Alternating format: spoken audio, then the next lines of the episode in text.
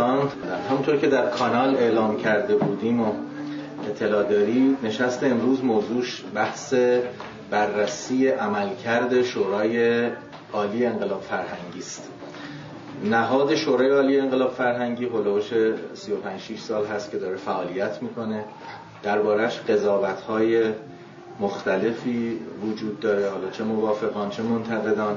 ولی در مجموع اگر ما مراکز مختلف فرهنگی رو با بودجه های کلانی که بهش اختصاص داده شده در نظر بگیریم طیف های مختلف نمره بالایی به این عملکردهای فرهنگی نمیدن. همین رو ما یه دستمایه کردیم برای نشست امروز با پنج پرسش مشخص. پرسش ها از این قرارن. یک اساسا تعیین راهبرد برای بخش های علمی. و فرهنگی کشور تا چه میزان ممکن مفید و مؤثر چه ملزوماتی داره و تجربه شورای عالی انقلاب فرهنگی چگونه است. پرسش دوم با توجه به اینکه در قانون اساسی جمهوری اسلامی ایران اشاره‌ای به این شورا نشده تداخل‌ها با دیگر نهادهای قانونگذار و سیاستگذار آیا در کاهش کارآمدی اون مؤثر بوده؟ اگر قائل باشیم به کاهش کارآمدی. سوم با توجه به فعالیت حدود 35 ساله این نهاد این نوع کار شورایی به لحاظ شکلی چقدر در ایجاد هماهنگی در فعالیت های فرهنگی کشور کارایی داشته؟ پرسش چهارمی که انشالله با سه میهمان بزرگوار و فریخته و دانشگاهی در میان می‌گذاریم این است که شورای عالی انقلاب فرهنگی در ایجاد ارتباط نهادها مراکز و انجمنهای علمی و فرهنگی چقدر تأثیر داشته و این ارتباط تعامل این ارتباط تعاملی دو سویه و مؤثر بوده یا صرفا دستوری و از بالا بوده؟ و نهایتا پرسش پنجم این که آمار و ارقام چه قضاوتی درباره عملکرد دستگاه های فرهنگی کشور دارند؟ من از جناب آقای دکتر سعید زیبا کلام عضو هیئت علمی و استاد فلسفه دانشگاه تهران آقای دکتر سید زیای هاشمی جامعه شناس و سرپرست پیشین وزارت علوم تحقیقات و فناوری که تجربه حضور در کمیسیون اجتماعی شورای عالی انقلاب فرهنگی را هم داشتند و دارند و همراه آقای دکتر نعمت الله فاضلی استاد دانشگاه نویسنده و انسانشناس دعوت می‌کنم. تشریف بیارن توی در جایگاه تا ما انشاءالله برنامه رو شروع کنیم.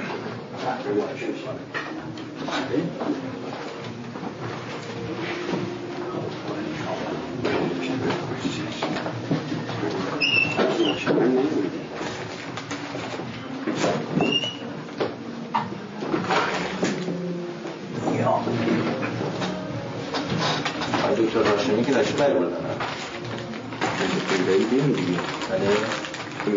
دیگه نه شروع می‌کنیم با برنامه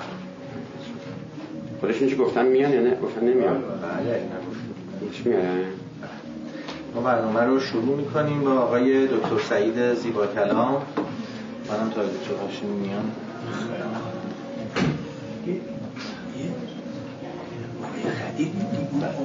بله یک من آب منم سینم درد بکنم اگه چایی باشه یا برم بکرم من آقای دکتر هاشمی به چهره نمی‌شناسم روزنامه نگارم ولی ایشونو به چهره نمی‌شناسم. اگر تشریف بردم من پاشم بدم برای من می‌شناسم. بله اینم کارم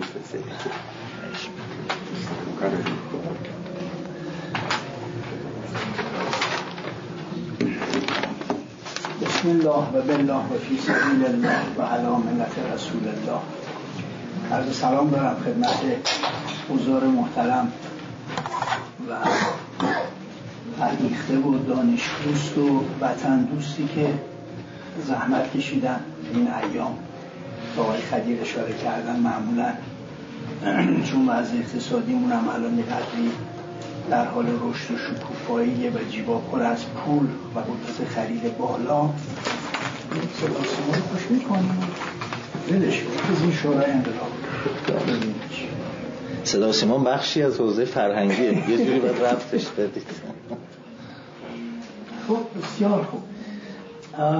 من قبل از اینکه کارم رو شروع بکنم مایلم که راجع به یکی از مؤسسات بالادستی و بالادستی راهبردی و سیاستگزارانه علم و فرهنگ در آمریکا صحبت کنم. همین خیلی اجمالی و تلگرافی کارای این مؤسسه بالادستی رو معرفی می‌کنم. مؤسسه است یا نهاد یا شوراست یعنی دقیقا همین مؤسسه که میفرمایینه. یه مؤسسه بالادستی علم و فرهنگ حالا اگر خواستید من نامش رو هم میگم. بله. فرهنگستان هنر و علوم آمریکا. که یکی از فرهنگستان ها هست. این فرهنگستان به تنهایی شامل حوزه های هنر، علوم انسانی، علوم اجتماعی، تعلیم و تربیت و علوم و فناوری میشه. چهار تا ته بسیار کلان و راهبردی داره. چون بعدا من کارهای شورای انقلاب فرهنگی رو معرفی می‌کنم. می‌خوام یه مقداری زمینه مقایسه برای دوستان باشه. یکی از این چهار طرح بسیار کلان راهبردی عبارتند از علوم و امنیت جهانی. علوم و امنیت جهانی. این طرح مادر می‌خواد که این رو دریابد که چگونه جامعه بین المللی می‌تونه ساختار همکاری و مشارکت جدیدی رو ایجاد کنه تا تا با بکارگیری علوم و فناوری وضع انسان رو بهبود ببخشه و امنیت جهانی رو افزایش بده. طرح کلان دوم و راهبردی عبارت هست از سیاست های اجتماعی و نهادهای آمریکایی. مطابق این طرح تمام نهادهای مختلف آمریکا به ویژه دولت آمریکا مورد بررسی قرار می‌گیره. سه سومین طرح بسیار کلان و راهبردی این مؤسسه بالادستی عبارت است از علوم انسانی و فرهنگ. این طرح راهبردی به این منظور برنامه‌ریزی شده تا فهم و آگاهی عمومی رو نسبت به ارزش و نقش علوم انسانی و علوم اجتماعی در حیات آمریکا افزایش بده. و بالاخره چهارمین طرح کلان و راهبردی عبارت هم از تعلیم و تربیت. این طرح کلان معطوف به تعلیم و تربیت در تمامی سطوح ابتدایی متوسطه و دانشگاهی است. این فرهنگستان فصلنامه داره به نام دلوس که به طور فصلی چاپ میشه. هر ویژنامه چهار لا ده دوازده مقاله پژوهشی به قلم پیشکسوتان اون حوزه به چاپ می‌رسه. در زیل عناوین برخی از این ویژنامه ها رو که در ده سال گذشته منتشر شده رو اعلام می‌کنن خوب دقت کنن دوستان. سکولاریزم و دین. عدالت بین المللی. زیبایی. تعلیم و تربیت. یا ویژنامه است در هر فصلنامه در هر شماره که عنوانش از سکولاریزم و دین تعدادی مقاله راجع به سکولاریزم و دین میابید مالکیت فکری و نابرابری دین و دینشناسی. ایتالیا با این سوتیت انعطاف پذیر و شکننده. چرا آفریقای جنوبی مهم است؟ پایان تساهل. مینسوتا با این سوتیت ایالتی متفاوت. برزیل با این سوتیت بار مسئولیت گذشته و نوید آینده. مدرنیسم های چندگانه. اخلاق پزشکی و فراسوی آن. نسل آینده تعلیم و تربیت دیروز و فردا. مدرنیسم های اولیه نفت علم در فرهنگ شغل دانشگاهی در آمریکا. آزادسازی محیط زیست مدیریت اختراعات رنج و اسرت اجتماعی تعلیم و تربیت در آمریکا. با این سوتیت کماکان جدا و کماکان نابرابر. چه سالی های دکتر اینا؟ جدید اینا؟ اینها مال ده سال گذشته است. بله. تلاش برای نظم جهانی سلامت و ثروت. بعد از کمونیسم چین اروپا از برای شیشه تیره. آلمان در انتقال. اینا عناوین ویژنامه های ددلوسه که ارگان فصلنامه‌ای فرنگستان علوم و هنر آمریکاست همین فرهنگستان به طور متوسط هر ماه جلسه در یکی از شهرهای آمریکا برگزار می‌کنه. جلسه که در آن استاد متخصصی حاصل پژوهش‌هاش رو در اونجا ارائه می‌کنه. زیلا عنوان برخی از اون سخنرانی ها رو اعلام می‌کنم ببینید حالا هوای کارها. خیلی تو لابلای کهکشان ها نیست موضوعات. خیلی کاربردی و اجرایی. امنیت و آزادی های مدنی. نقش چین در نظام جهانی.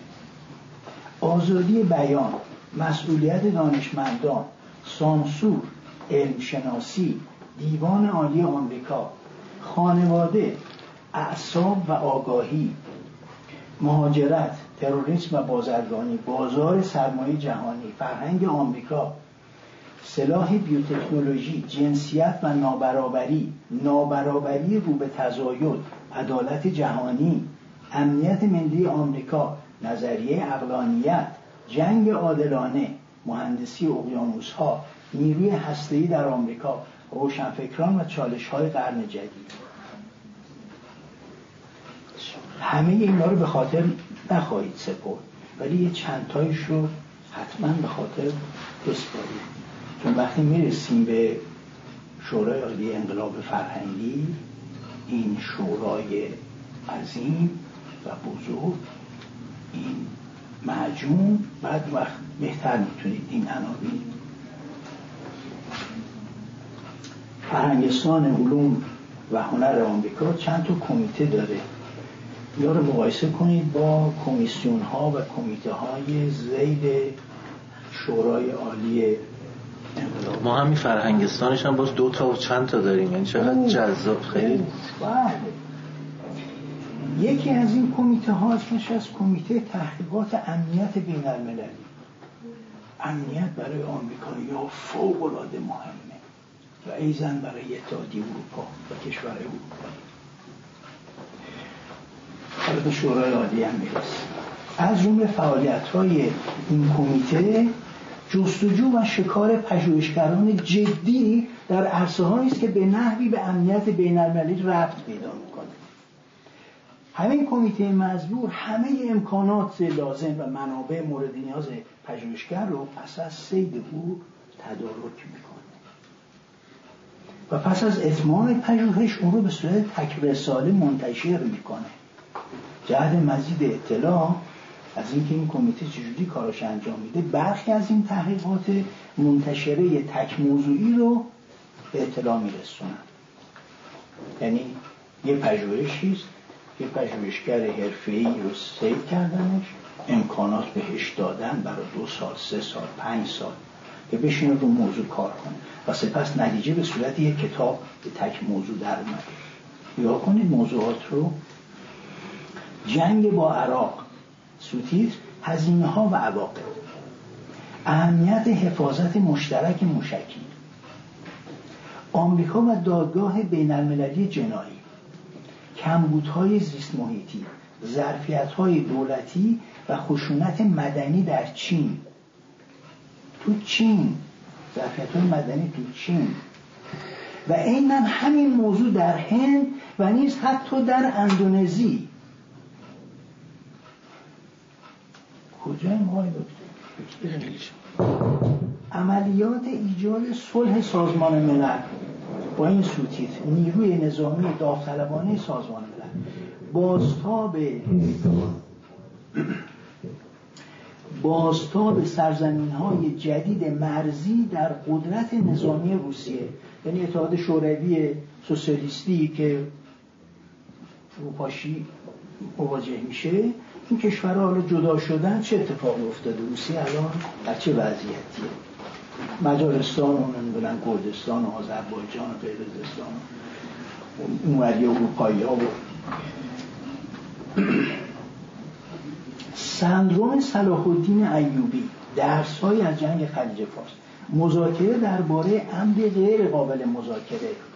دو نقطه اورشلیم و حق بازگشت فلسطینیان. تحولات تدریجی جهان. بنگلادش و آسام سوتیک فشار بر سرزمین مهاجرت و درگیری نژادی. بنگلادش و آسام منابع آبی ساحل غربی رود اردن و حل مناقشه در خاورمیانه برای کسایی که یه خود روی اسرائیل کار کردن می‌فهمند چقدر این موضوع مهمه مسئله آب. و منابع آبی ساحل غربی رود اردن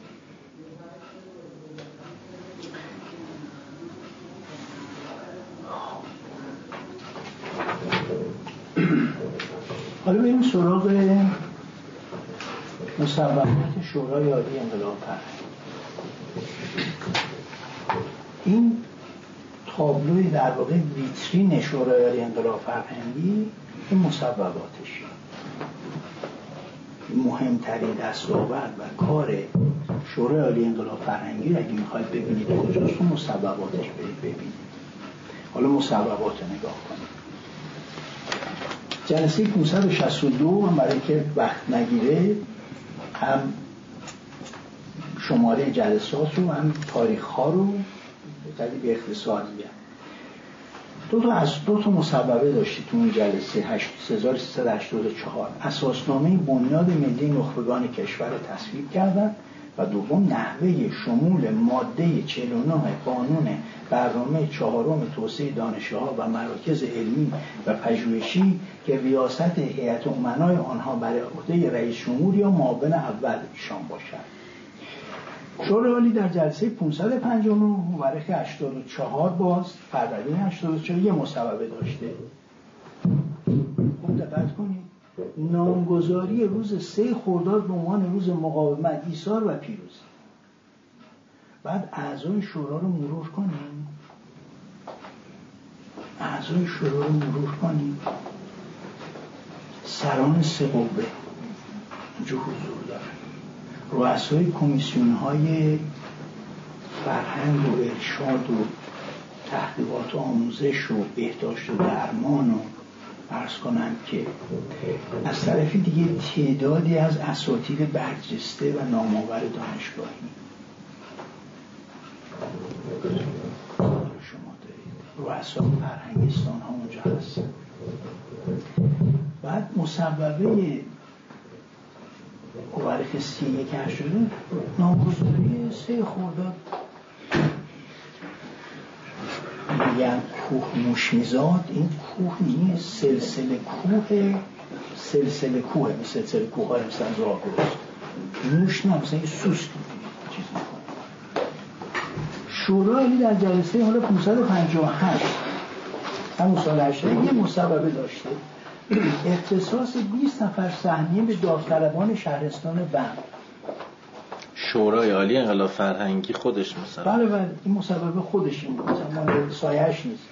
یعنی مثلا میگم یه کار یه نهاد زیردستی و اینا نه نه نه همین مصوبه همین. 20 تا سهمیه به داوطلبان شهرستان بند دادن در آزمون سراسری سال 80 شورای در مصوبه دیگری سال 83 باز یه مصوبه داشته. انتخاب رئیس مرکز نشر دانشگاهی. این در واقع یه انتشارات بزرگی به نام مرکز نشر دانشگاهی داریم که شاید بعضی از دوستان اوزار اطلاع داشته باشن. کتب تو حوزه علوم میده بیرون علوم و فنی مهندسی. بنده از ابتدا سال 60 دکتر پور جوادی خیابون بازار آفرین. شروعش آفرین. من از همون سال 60 اونجا سمت داشتم معاونت ایشونو داشتم برای مدت مصوبه باز یا ماه بهمن 83 باز یه مصوبه داشته. تعمیم مزایای برگزیدگان المپیاد فیزیک به تیم نجوم سمپاد. احتمالا برخی از دوستان ممکن انتظار داشته باشن اونجوری حرفای گنده بزنیم. حرفای گنده هم خواهم گفت. ولی مهمه که این حرفا رو بشنویم. بعدا که می‌خوایم پرواز کنیم ببینیم که ایناست. شورای انقلاب فرهنگی رو بشناسیم. که وقت بعد یه حرفایی خواهیم زد اون حرف رو هوا نیست رو اینجاست. باز مورخه دیگری مورخه 11 83 هفت مصوبه داشته. توی یه روز توی یه جلسه. ببینید مصوبات رو. تایید انتخاب رؤسای دانشگاه های علوم پزشکی و خدمات بهداشتی درمانی بوشهر و عراق. انتخاب دلیل شورای عالی انقلاب فرهنگی اصلاح بند پنج ماده دوی آینامه شورای فرهنگی و اجتماعی زن عضویت رئیس شورای سیاستگذاری ائمه جمعه در شورای فرهنگی عمومی. اساسنامه بنیاد علم فرهنگی بوالیسی اصلاح ماده 37 آینامه مدیریت دانشگاه ها شورای عالی در جلسه 554 مورخ 25 دو تا مصوبه داره. انتخاب رئیس دانشگاه شاهد. بعدی تقویم رسمی کشور برای سال 1384 هجری شمسی رو هم تصویب کرد. از یه بار دیگه مرور بکنیم. چی میگیم؟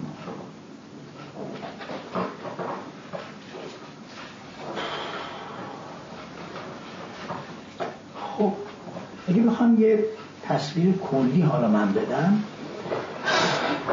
از این جزئیات عبور کنیم. 19 مصوبه در یک سال ما داریم که عمدش به اینجا برمیگرد تصویب اساسنامه آینامه یا شاخصهای ارزیابی و یا الحاق و اصلاح ماده یا مبادی. 19 تا مصوبه در یک سال. دارید اینه پنج تا مصوبه تایید انتخاب ریاست دانشگاه. نه تا مصوبه دارید انتخاب چند نفر به عنوان عضو هیئت نظارت و بررسی و یا هیئت های حمایت از کرسی های نظریه پردازی. با این خاموش بشه اشکال نداره. آره بهتره. فقط صدای شما ضعیفه ولی می‌دونم که این داره خشخش نه اصلا قطعش کن اذیت داره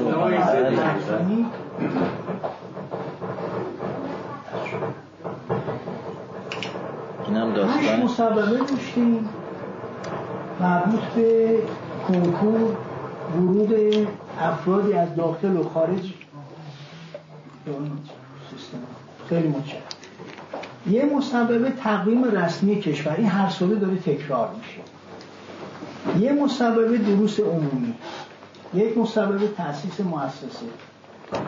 آموزشی پژوهشی بودن سمت ریاست فرهنگستان های کشور یه مصوبه ممنوعیت فعالیت دفاتر نمایندگی دانشگاه های خارجی فاقد مجوز یه مصوبه به استثنای این دوتا آخری تمام موارد کم یا زیاد در سنوات تا 63 برقرار و تا امروز ادامه داره.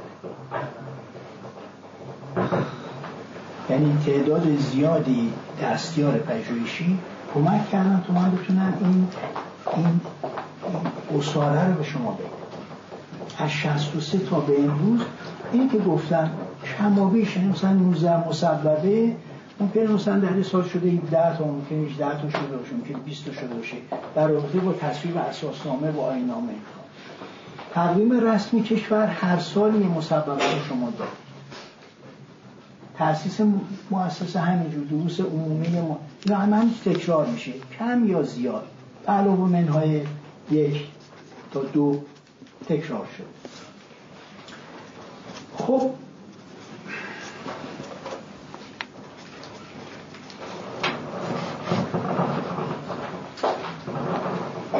چند تا من جدیدی ها بگم. اینا مال سالهای 83 4 اینا بود. حالا چند تا جدید بگم. سال 89 تجویز ارائه برخی از دروس به زبان غیر فارسی در واحدهای بین المللی دانشگاه های تهران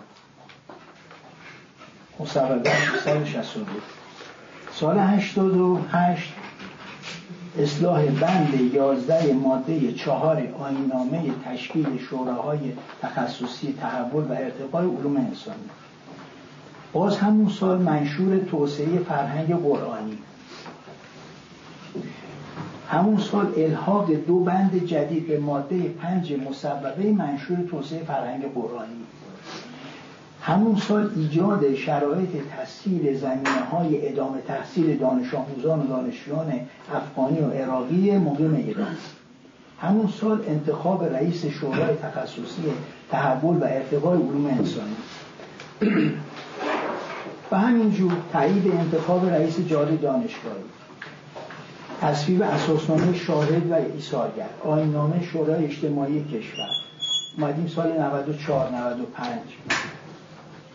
تعیین مناسبت های جدید تقویم رسمی کشور برای سال 96 مناسبت ها رو مثلا روز کشاورزی روز درخت روز چمن روز مثلا همه تصویب میشه.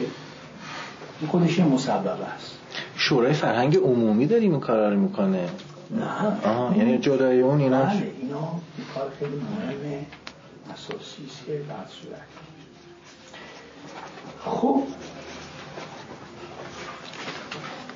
از خودمون سوال کنیم. شورای عالی در کدام یک از حوزه های راهبردی زیر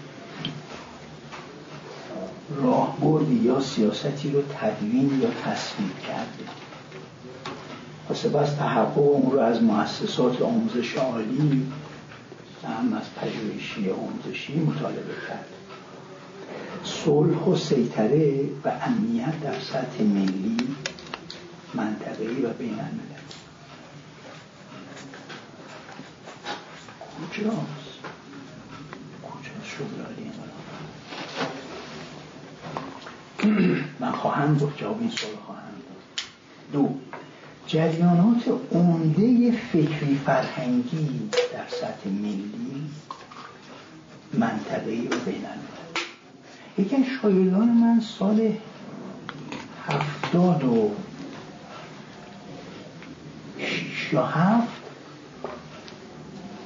و بچه های فلسفه علم دانشگاه سنتی شریف وقتی فارغ تحصیل شد هم منتظر بودن که بیاد به من بگه که من دارم مثلا درخواست میدم به برخی از دانشگاه های چین مثلا خارج کشور برای ادامه تحصیل و دکتری اینقدر جوون فهیم متعهد پرخان پرانگیزه. یه فوق مهندسی فوق مهندسی داشت من یا از امیر کبیر یا از شریف یه ارشد داشت در الهیات از تهران. اومده بود فلسفه علم میخون تو شریف سالش رو با من گذرد خیلی بچه توانا وقتی فارغ تحصیل شد این صحبت ما هفتاد و شیش هفته ها. یه روز دیدمش گفتم فلان تو چون کنی من منتظرم که بیای من مثلا توصیه نامه اینا. گفت نه دکتر من دارم میرم بلوچستان سیستان. گفتم اونجا برای چی میری؟ تو به درد اونجا نمی‌خوری که. اونجا برای چی میری؟ گفت اونجا وحابیا و هنوز دایش به وحابیا و من می‌خوام پاشم برم اونجا. یه مدرسه بزنم. از دبستان شروع کنم. خواهم یه سنگر بزنم. جریان آموزش وحابی در بلوچستان سیستم داریم داد می‌کنیم این صحبت مال 76 هفته ها 20 سال پیشه داعش هنوز توی یعنی تو دوره جنینیش هم شروع نشده طالبان تازه شروع شده. وقتی داره به من گفت من اینجوری هیچی نگفتم. چی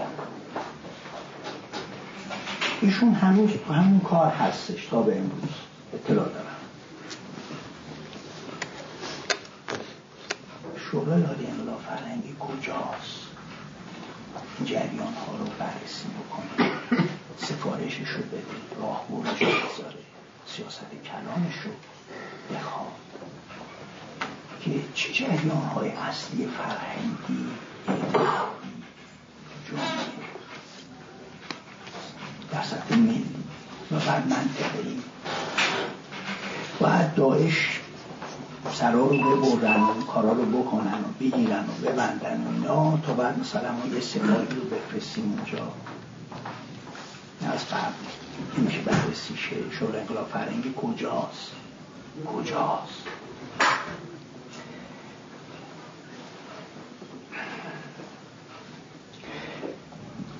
من چون یه مقداری تو حوزه روابط بین الملل و اینها مطالعاتی از قدیم و دوران نوجوانی داشتم و برام مهم بوده این مثلا قلدودی بین المللی و سیطره بین المللی و کشدار مردم غیر نظام برام خیلی مهم بوده.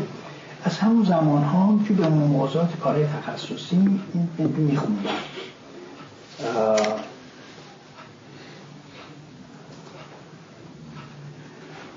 تو حوزه سیاست خارجی در تمام دوره ها در تمام دوره ها ما مشابه وضعیت با داعش رو داریم. یعنی میشینیم همینجوری مراسم داریم مناسک داریم سکه میدیم کف می‌زنیم سوت می‌زنیم. آقای دکتر دارن تملق بنده رو میگن تملق کی رو میگن و آقای دکتر هم تملق کی رو میگن و هیچی. بعد چی می‌کنیم؟ تا یه مرتبه یه اتفاقی بیفته بعد بدویم. این وضعیتی که اقتصاد رو نگاه کنید تجارتمون رو ببینید. فرهنگ ما هم همینجور. شورای انقلاب فرهنگی ما هم همینجور. اینا قابل مطالعه هست. بعد سوریه اینجوری بشه عراق اینجوری بشه یمن اینجوری بشه ونزوئلا. خب اینا از قبل قابل مطالعه است میشه روندهاشو مطالعه کرد. بله البته کار شورای عالی مطالعه نیست ولی راه ها رو اونها باید بذارن. سیاست های کلان رو اونها باید اعلان کنن و بعد سپس بخواهند از دانشگاه ها و سایر مؤسسات پژوهشی و آموزشی عالی کشور. هیچی وجود نداره. هیچی وجود نداره. مصوبات رو مرور کنید تا تو ذهنتون. جریانات عمده فکری فرهنگی ملی بین المللی و منطقه. دو. سه. تحولات فناوری صنعتی در سطح ملی منطقه‌ای و بین المللی اون وضعیتمون در سطح ملی چجوریه این یه حوزه کاری فوق‌العاده مهمیه. بعد در عرصه منطقه فناوری و صنعت در چه وضعیتیه؟ بررسی بکنیم. نمی‌دونیم بذاریم ما ماده و آینامه رو درست کنیم. چه سال داریم ماده و آینامه مناسبت های روز و چهارون تحولات عمده اجتماعی سیاسی هم در عرصه ملی هم منطقی و هم بین المللی اصلا هیچ تبیین این نازایی چیه؟ تبیین این نازایی چیه؟ نازایی شورای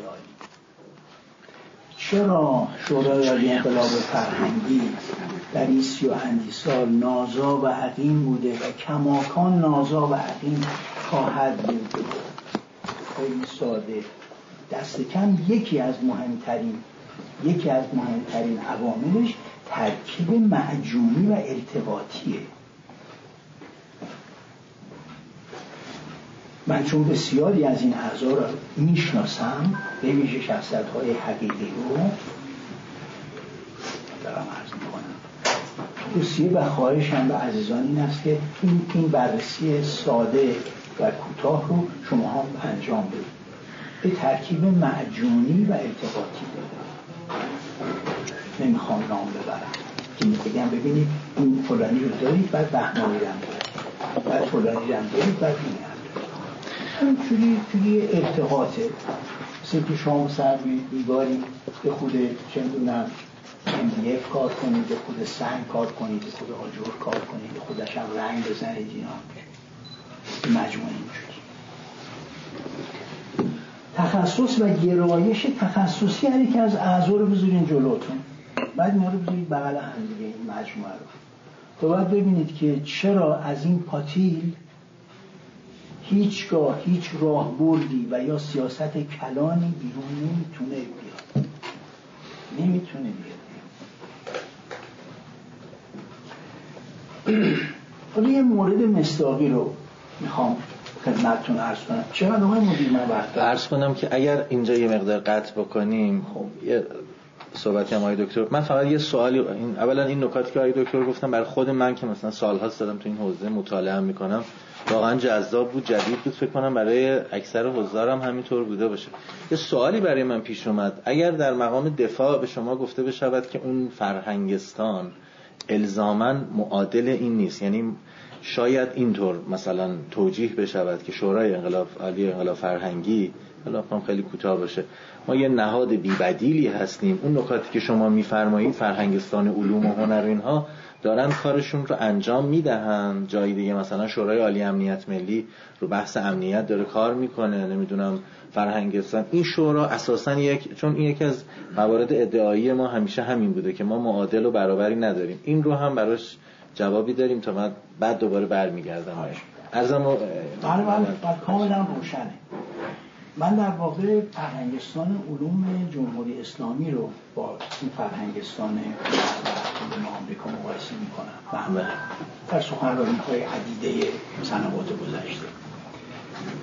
منتها ما یه معجون التقاطی عریض و طویلی متناسب یا متقارن یا متناظر شورای عالی انقلاب فرهنگی در هیچ جای دنیا نداریم. تازه اینی که نداریم حسنم نیست. این یعنی اتفاقا این که مثلا یعنی چون پرحجم و پرهزینه و پر بله مثلا بروکراسیه بعد عقیم فربه چون که مجموعه کثیری چیزی حدود 50 60 نفر میشینن دور هم بعد در نمیاد هیچ توش نمی‌تونه در بیاد. پس من برداشتم از ملاحظات سیاسی ما یک مجموع التقاطی ناموزونی درست کرده که نمی‌تونه ازش هیچ فکر و اندیشه جهتدار موزگیرانه برنده در بیاد. یعنی حتی نمی‌تونه یعنی نمی‌بینه این مجموعه یعنی انفرادن خیلی رو من می‌شناسم. و اون خیلی ها آدم های فاضلی هم هستن. نه اینکه مثلا آدم های هستن که انفرادن از غذا بسیار بی سوادن نه نه. از غذا با سوادن هستن. مرتها این مجموعه مجموعه یه مردش رو ترکیبش رو برن تو زبون مسئله معروف که اومدن پیش یه آخوندی بهش گفتن که من اینجوری بکنم اشکال نداره. چه اشکال اینجوری بکنم چی؟ گفتشن بعد اونجوری بکنم چی؟ هیچی بعد شروع کرد همه رو با هم انجام گفت خب تک تکش اشکال نداره ولی خب چون ترکیبش رو برن. ترکیب ما اینجا خیلی مشکل داره. ترکیب بی غلطیه. حالا من بخوام به عنوان بحثمون نشستمونم یه گریزی بزنم نمی‌خوام بحث تاریخی بکنم. من یه برداشتی دارم آقای دکتر فاضلی شما هم به این با این فرمایش که شما کردید چه بسا؟ اگر همون ستاد با همون ترکیب محدود به آدما کار ندارم. یعنی با ترکیب محدود الزامن هم حالا رئیس جمهور رئیس قوه و رئیس مجلس اینا نشینن. یه ترکیب محدودتری چه بسا ادامه می‌داد؟ شاید کاراتر بود مثلا با این دیدگاه شما. نمی‌دونم این برداشت من درسته یا نه. یعنی گرفتار این بروکراسی و این امور متعدد و اینها هم نمی‌شد. یا نه اساسا شما با این نهاد یه نگاه انتقادی دارید. حالا بله. نمیتون بله. با کل این مجموعه حالا اون نام که عوض میشه چقدر واقعا محتوا عوض شده. من خیلی مطمئن نیستم که با تغییر نام ستاد انقلاب فرهنگی به شورای عالی انقلاب نه فقط نام نبود. ببینید اون زمان خب یه افراد خاصی بودن اینقدر افراد مسئولیت دار پرمنصب و اینها نبودن. یعنی بخشی از این حالا ناکارآمدی اسمشو بذاریم یا فربهی یا هر چی به خاطر آدم اعضایی که واقعا هزار جای دیگه مشغله دارن.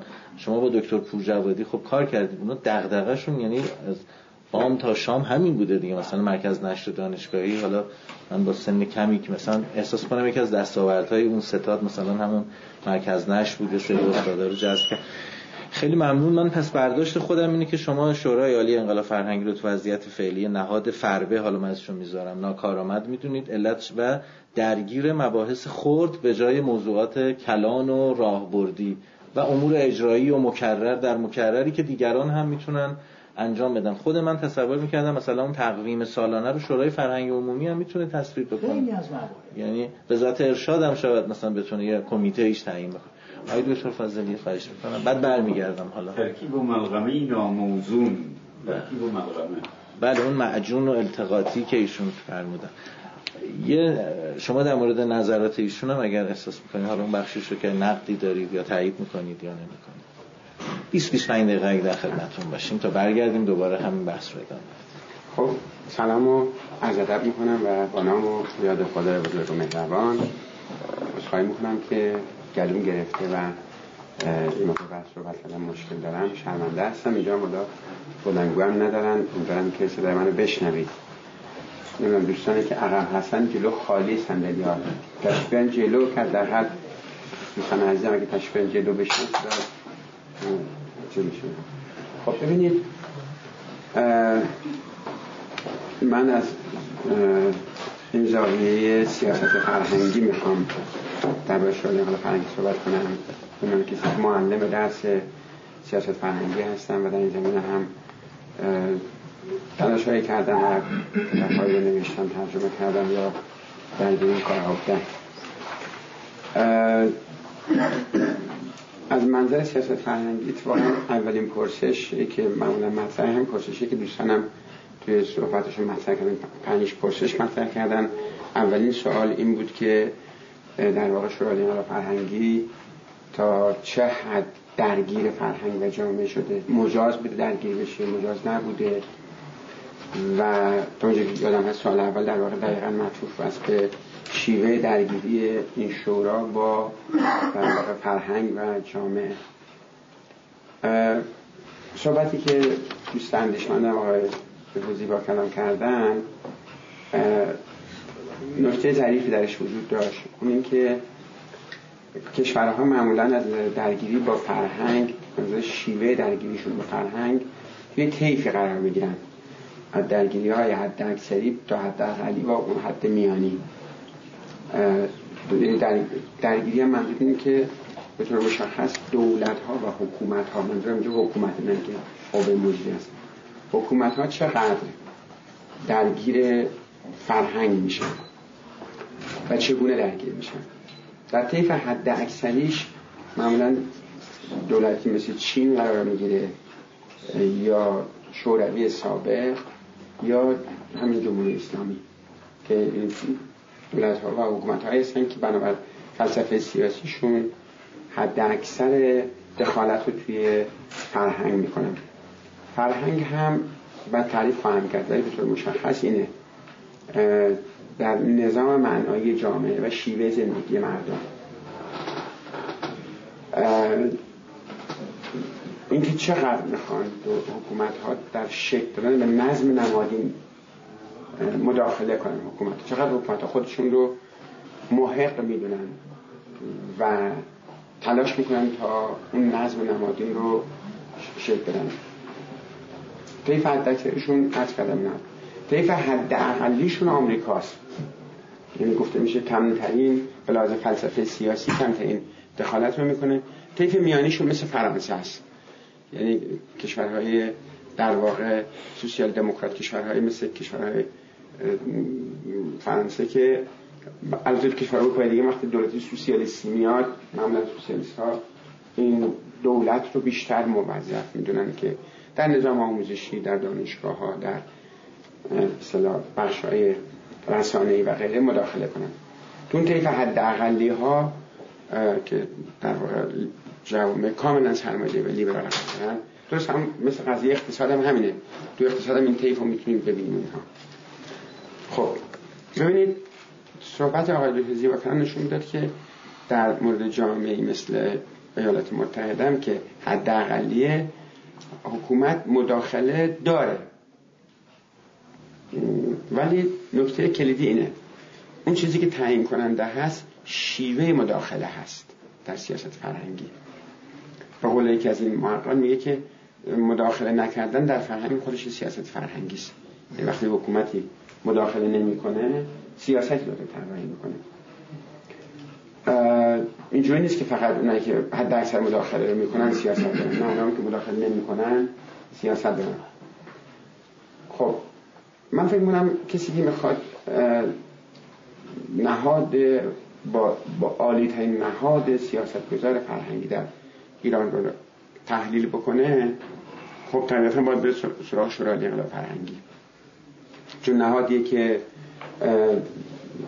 در واقع ساختار موجود حالا اگرچه به قول آقای و دوستان قانون اساسی نامی ازش نیست ولی به هر حال در این از سال 1359 تا الان ستاد انقلاب فرهنگی وقتی تبدیل شورا شده. عملا به عنوان عالی ترین نهاد بالادستی سیاست گذار فرهنگی در کشور بوده.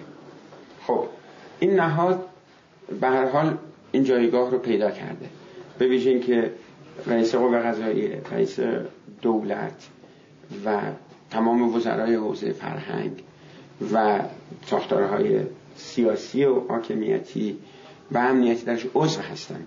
در کنارش حالا شخصیت های حقیقی علمی و فرهنگی هم هستن. به همین دلیل از جایگاه فرادستی داره. وقتی که می‌خوایم تحلیل کنیم این شورا رو عملا فقط سازمانی به نام دبیر خانه رو ما تحلیل نمی کنیم این یه نکته کلیدیه که با در نظر نه اینکه نمی‌تونیم دبیر خانه رو کنیم حال از منظر سازمانی قابل نقده. ولی در اصل نقد شورای عالی انقلاب فرهنگی نقد گفتمان مدیریت فرهنگی حکومته.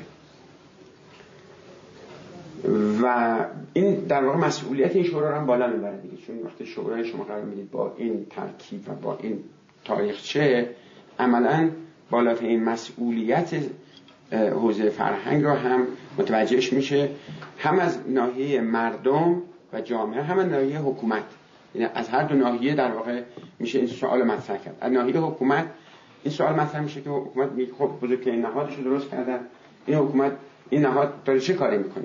آیا می‌تونه گفتمان حاکمیت رو آنطوری پیش ببرد که آرمان ها یا این چیزی که میگیم ultimate goals اهداف قایی در واقع سیاست فرهنگ به حساب میاد از ناحیه مردم هم دقیقا این سوال پیش میاد که آیا این عالی ترین نهاد می‌تونه پاسخگوی حقوق فرهنگی و نیازهای فرهنگی حداقل در اون سطح کلانش که راهبردها خط ها و سیاست ها هست و تحقق نه.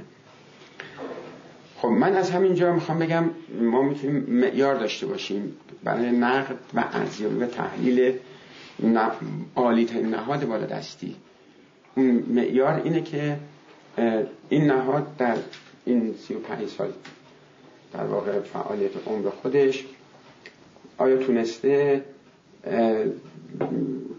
کشتی جامعه و فرهنگ رو از نظر تعاملش با حاکمیت طوری پیش ببره که در واقع رضایت بین حاکمیت و مردم ایجاد کنه؟ تونسته پی پل بزنه بین گفتمان های اجتماعی و گفتمان های سیاسی فرهنگی حاکمیتی نه. چون اینجا فرهنگ مفهوم ارتباطی و تعاملی داره. فرهنگ مفهومی که به کمکش می‌خواد حکومت خودش رو با جامعه و تحولات اجتماعی و زندگی مردم شیوه زندگی مردم در واقع حرکت خودش رو تعیین می‌کنه تنظیم می‌کنه. مسئولیت های حکومت در برابر مردم از طریق این شورا تعریف میشه و تحقق پیدا می‌کنه. و, و عکسش هم درسته. در واقع این شورا وظیفه داره که واقعیت های اجتماعی رو تغییراتی که جامعه رخ میده نیازهایی که تو جامعه هست رو طوری بفهمه و فهم پذیر بکنه و تبدیل به خط و راهبردهای بکنه که حکومت متوجه این بشه که تو جامعه داره چه اتفاقی میفته خب من از این زاویه که بخوام صحبت بکنم چند نکته کلیدی رو می‌خوام بگم. بالا بندازه که وقت باشه صحبت بله. بکنیم. نکته اول این که اولا من در درباره جزئیات فعالیت های این شورا نمی‌خوام صحبت کنم. گرچه هم که آدو جزئی با صحبت کردن اونجا خودش کلی بحثه. اونجا هم جنبه های مثبت رو میشه دید واقعا تو جزئیات. هم میشه نقد های مصوبات دستور کارها فرایند این سازمان میشه بحث کرد. در جنبه مثبتش مثلا من اینو می‌تونم بگم که باز گرچه مثبت خیلی هم جزئی نیست. مثلا هم چیزی که خود شورا هم معمولا افتخار می‌کنه که برها شورا تونسته توی خصوصات های اخیر تو مثلا تو حوزه علم چون کل شورا در واقع دو بخش فعالیت داره دو بخش بزرگ. بخشش به وزارت علوم مربوط میشه. بخشش هم به حوزه فرهنگ عمومی مفهومی که خودشون درست کردن به فرهنگ عمومی. یعنی اون بخشی که به شیوه زندگی اجتماعی هست. که اونجا حالا خودش دو بخش داره. یکی شنبه زندگی و در واقع شیوه زندگی عمومی است. یه بخش بخش زیبایی شناختی یعنی هنرها و کتاب و سینما و تمام حوزه های نمادینی که به طریق سازمان های مثل سازمان تبلیغات اسلامی یا طریق وزارت ارشاد دنبال میشه. تو علمش وزارت علوم و مؤسسات نظام آموزش کشور. است خب ببینید جنبه های سازنده داشته اون جنبه سازنده مهمترینش اینه که تو این 35 ساله ما آموزش عالی کشور گسترش پیدا کرده. گرچه این نقد خواهیم کرد صحبت خواهیم کرد این گسترش کمی پیامدهای ویرانگری داشته از حیث اینکه کیفیت آموزش عالی به شدت کاهش داده. به طوری که حتی کیفیت در نسبت قبل از انقلاب افت کرده. از این افت ناشی از برهم خوردن توازن بین کمیت و کیفیتیه که به وجود اومده. و بخش دیگه ناشی از اینه که صحبت خواهم که فرصت بشه که سیستم های کنترل کیفیت نظارت ارزشیابی و فهم و شیوه مداخله در واقع حکومت در حوزه علم پیامدهایی داشته که هم در حوزه شیوه زندگی مردم هم در حوزه علم در واقع این پیامدها رو ایجاد کرده بحث خواهم کرد. می‌خوام بگم ولی یه جنبه مثبت داشت اونی که در این دوره های بعد از انقلاب آموزش عالی در ایران تونسته توسعه پیدا کنه. این توسعه بخشش روند جهانی است. منتها نکتهش اینه که ما حتی بیشتر از روند جهانی نفع رادیکالی در واقع بیشتر از جهانی تو ولی باز زیربناهای مادی و ساختارهای کالبدی برای توسعه آموزشی و علمی رو ما ایجاد کردیم. چه در حوزه آموزش چه در حوزه آموزش عالی. خب این یه دستاورده. یا مثلا تو حوزه زندگی اجتماعی و شیوه فرهنگ عمومی هم باز ما یه جنبه های مثبت داشتیم که در درونش باز قابل نقده. مثلا توسعه شهرها و توسعه کلان شهری شدن و توسعه تحول شیوه زندگی مردم از زندگی روستای اشایری به زندگی شهری و از شهری به کلان شهری. خب این دستاورد بزرگی که تو فرهنگ به معنای شیوه زندگی مردم به وجود اومده. نمی‌خوام بگم این سیاست هایی بوده که لزوما تماما حاکمیت ایجاد کرده ولی اون روی سکم هست. حاکمیت اولا مانع ایجاد نکرده. برای این تحول. دومی که سیاستاش به هر حال نقشش داره اینکه این تحول به وجود بیاد. یعنی ما سال 65 اول سال 60 اول سالیه که ما 20 از 50 درصد جمعیتمون شهریه و از سال در واقع 75 بعد کلان شهری شروع میشه. ما الان ده شهر کلان شهر داریم که بیش از 50 درصد جمعیت کشورم توی کلان شهرها هست. یعنی می‌خوام بگم یه اتفاق بزرگ افتاده توی این 40 سال تو شیوه زندگی جامعه. که اون شیوه در واقع شیوه کلان شهری و شهری شدن هست. که دو تا پرنده متفاوت هم هستن. ببخشید اگه شورای عالی خب. انقلاب فرهنگی نبودم که خب این اتفاق می‌تونست بیفته.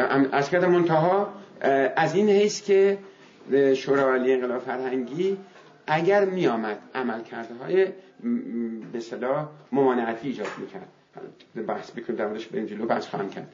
می‌تونست ممانعت ایجاد کنه. می‌تونست کند بکنه. می‌تونست آسیب ها رو بیشتر بکنه. که در موردش توضیح خواهم داد. یعنی می‌خوام بگم تو اون حوزه شیوه زندگی اتفاقی که تو جامعه ایران افتاده کلان شهری شدن شهری شدن همونطور که ایشون گفتن لزوما مصوبات شورا این کارو نکرده.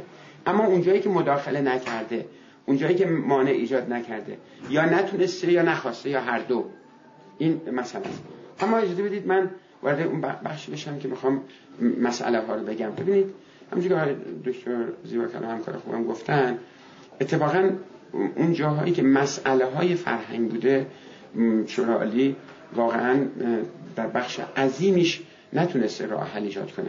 من فقط فهرستوار میگم. یکی از بنیادی ترین مسئله های ما توی آموزش چه آموزش مدرسه چه آموزش دانشگاهی مسئله حافظ محوری و مسئله یادگیری بوده. چیزی که در واقع کیفیت یادگیری رو در آموزش عالی و در آموزش عمومی هر دو دچار بحران کرده یعنی ما به خاطر اتفاقا این سیاست هایی که آموزش عالی رو در واقع بیش از همه جهان این بلاز جمعیتی نسبت به شاخص جمعیت ایران بالاترین حد سرانه توسعه آموزشی تو جهان داشته. این معنای دیگه اینه که ما سرمایه های کالبدی فیزیکی اقتصادی و انسانی بیش از اندازه را صرف آموزشی کردیم و حتی آموزش عمومی.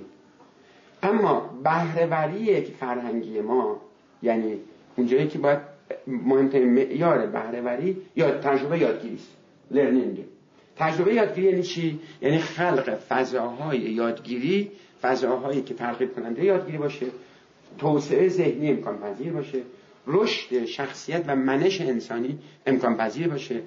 افراد چه در آموزش عمومی چه در آموزش عالی بتونن به اون شخصیت انسانی برسن که باید برسن. خب این اتفاق به نسبت سرمایه گذاری که ما کردیم به طور استعاری می‌تونم بگم یک به ده. یعنی نرخ بهره ما کمتر از یک دهمه در خوشبینانه حالتش. یعنی چی؟ یعنی ما بالاترین سرمایه انسانی رو مردم خانواده ها بچه هاشون رو عمرشون رو صرف آموزش آموزش عالی می‌کنن. از بیت المال اموال معادن منابع بیشترین پول صرف ساخت فضای دانشگاهی می‌کنیم. به علاوه پولای مردم. اما نتیجه که می‌گیریم چیه؟ پایین ترین بهرهوری کیفیت یادگیری رو داریم. چه در یادگیری در زمینه مهارت ها دانش های فنی و در واقع نیازهای فنی در جامعه. چه در مورد نیازهای فرهنگی؟ یعنی بالندگی شخصیت و منش. اینو بچه اساسی میگم حالا؟ خیلی ساده است. میگم درخت از میوهش باید دیگه. ما وقتی که تو حوزه آسیب های اجتماعی به طور ساده مسائل اجتماعی در واقع بر سنجش مؤسسه گالوب سال گذشته عصبی ترین کشور دنیا هستیم. یا وقتی بر اساس آمارهای رسمی درباره اعتیاد بالاترین میزان اعتیاد تو تو جهان داریم. تمام این سالهای گذشته ما داشتیم در واقع با نزدیک به بیش از سه میلیون معتاد. یا وقتی که ما درباره خشونت خانگی خشونت های داخل شهری درباره سرقت در مورد مسائلی که به آسیب های شما میشه. در مورد حوزه حتی رانندگی که خیلی شاخص ساده است. ما سالیان طولانی است که دومین کشور جهان است از بالاترین حد تصادفات.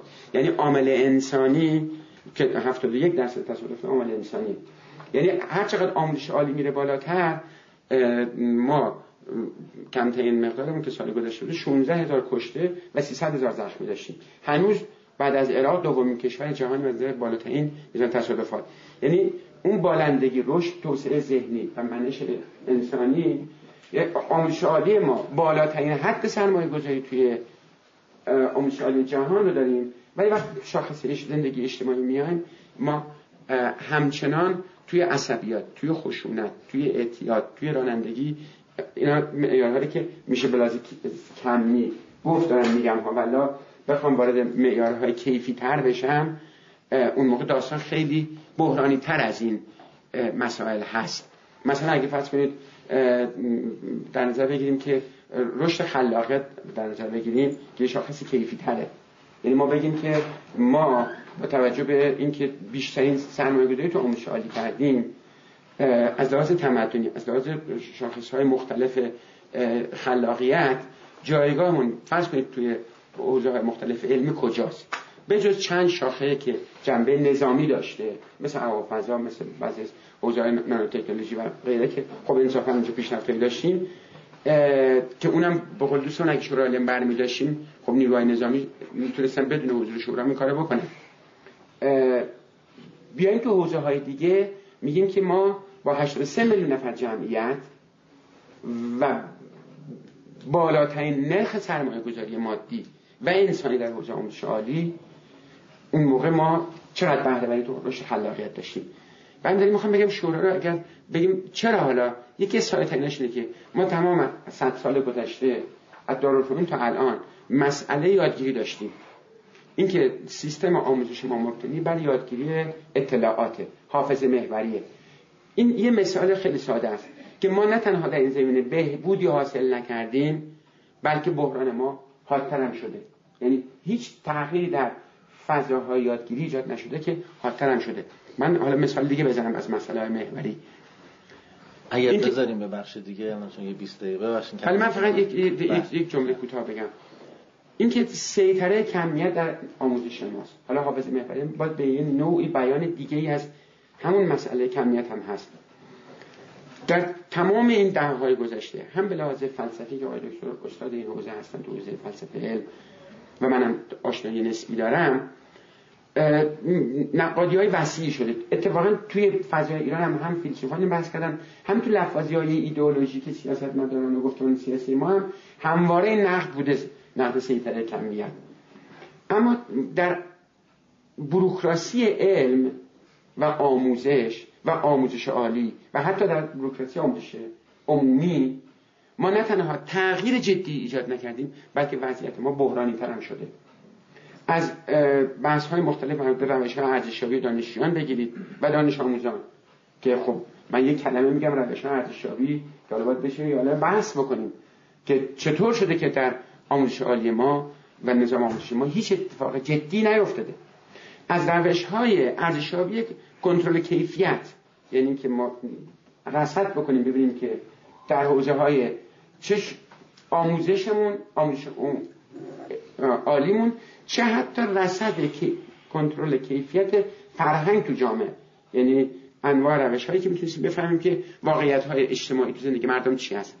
ما هیچ تحول چشمگیری نداشتیم که هیچ. می‌خوام بگم که روش ها یه سیطره کمیت گرایی یا بینش بحران رو هم کرده و یک نکته دیگه این که می‌خوام مفصل نمش بحث بکنم فرصت بشه. این که پیامدهای خواسته یا ناخواسته سیاست های حاکمیتی سیاسی کردن زندگی اجتماعی بوده. و این مسئله یعنی نحوه مداخله حاکمیت در زندگی اجتماعی در شیوه زندگی مردم در گروه های مختلف زنان جوانان نوجوانان در حوزه هنر ادبیات در حوزه علم به شیوهی بوده که به جای اینکه به تدریج بعد از انقلاب ما بریم به طرف اینکه به صلاح مسئله امنیت و اجتماعی کنیم یا فرهنگی کنیم مسئله فرهنگی و اجتماع رو امنیتی تر کردیم. به جای اینکه مسئله آموزش رو فرهنگی کنیم اگر تمیز که اول انقلاب سیاسی میشه همه جای همینه. اما به تدریج وظیفه شورا چی بوده؟ وظیفه شورا بوده که با رصد جامعه حائلی ایجاد بکنه که اعمال قدرت اوریان نباشه. یعنی فرهنگ اینجا بیاد مداخله کنه. وقتی که ببینید این نکته خیلی مهمه که پنهان شدن قدرت لوازمی می‌خواد تحولات ساختاری می‌خواد. و اون رو انسانی تر می‌کنه اخلاقی تر می‌کنه. اشناب ناپذیر درگیری با قدرت. یعنی حکومت اعمال قدرت می‌کنه همه جا. اما مهم اینه که چجور؟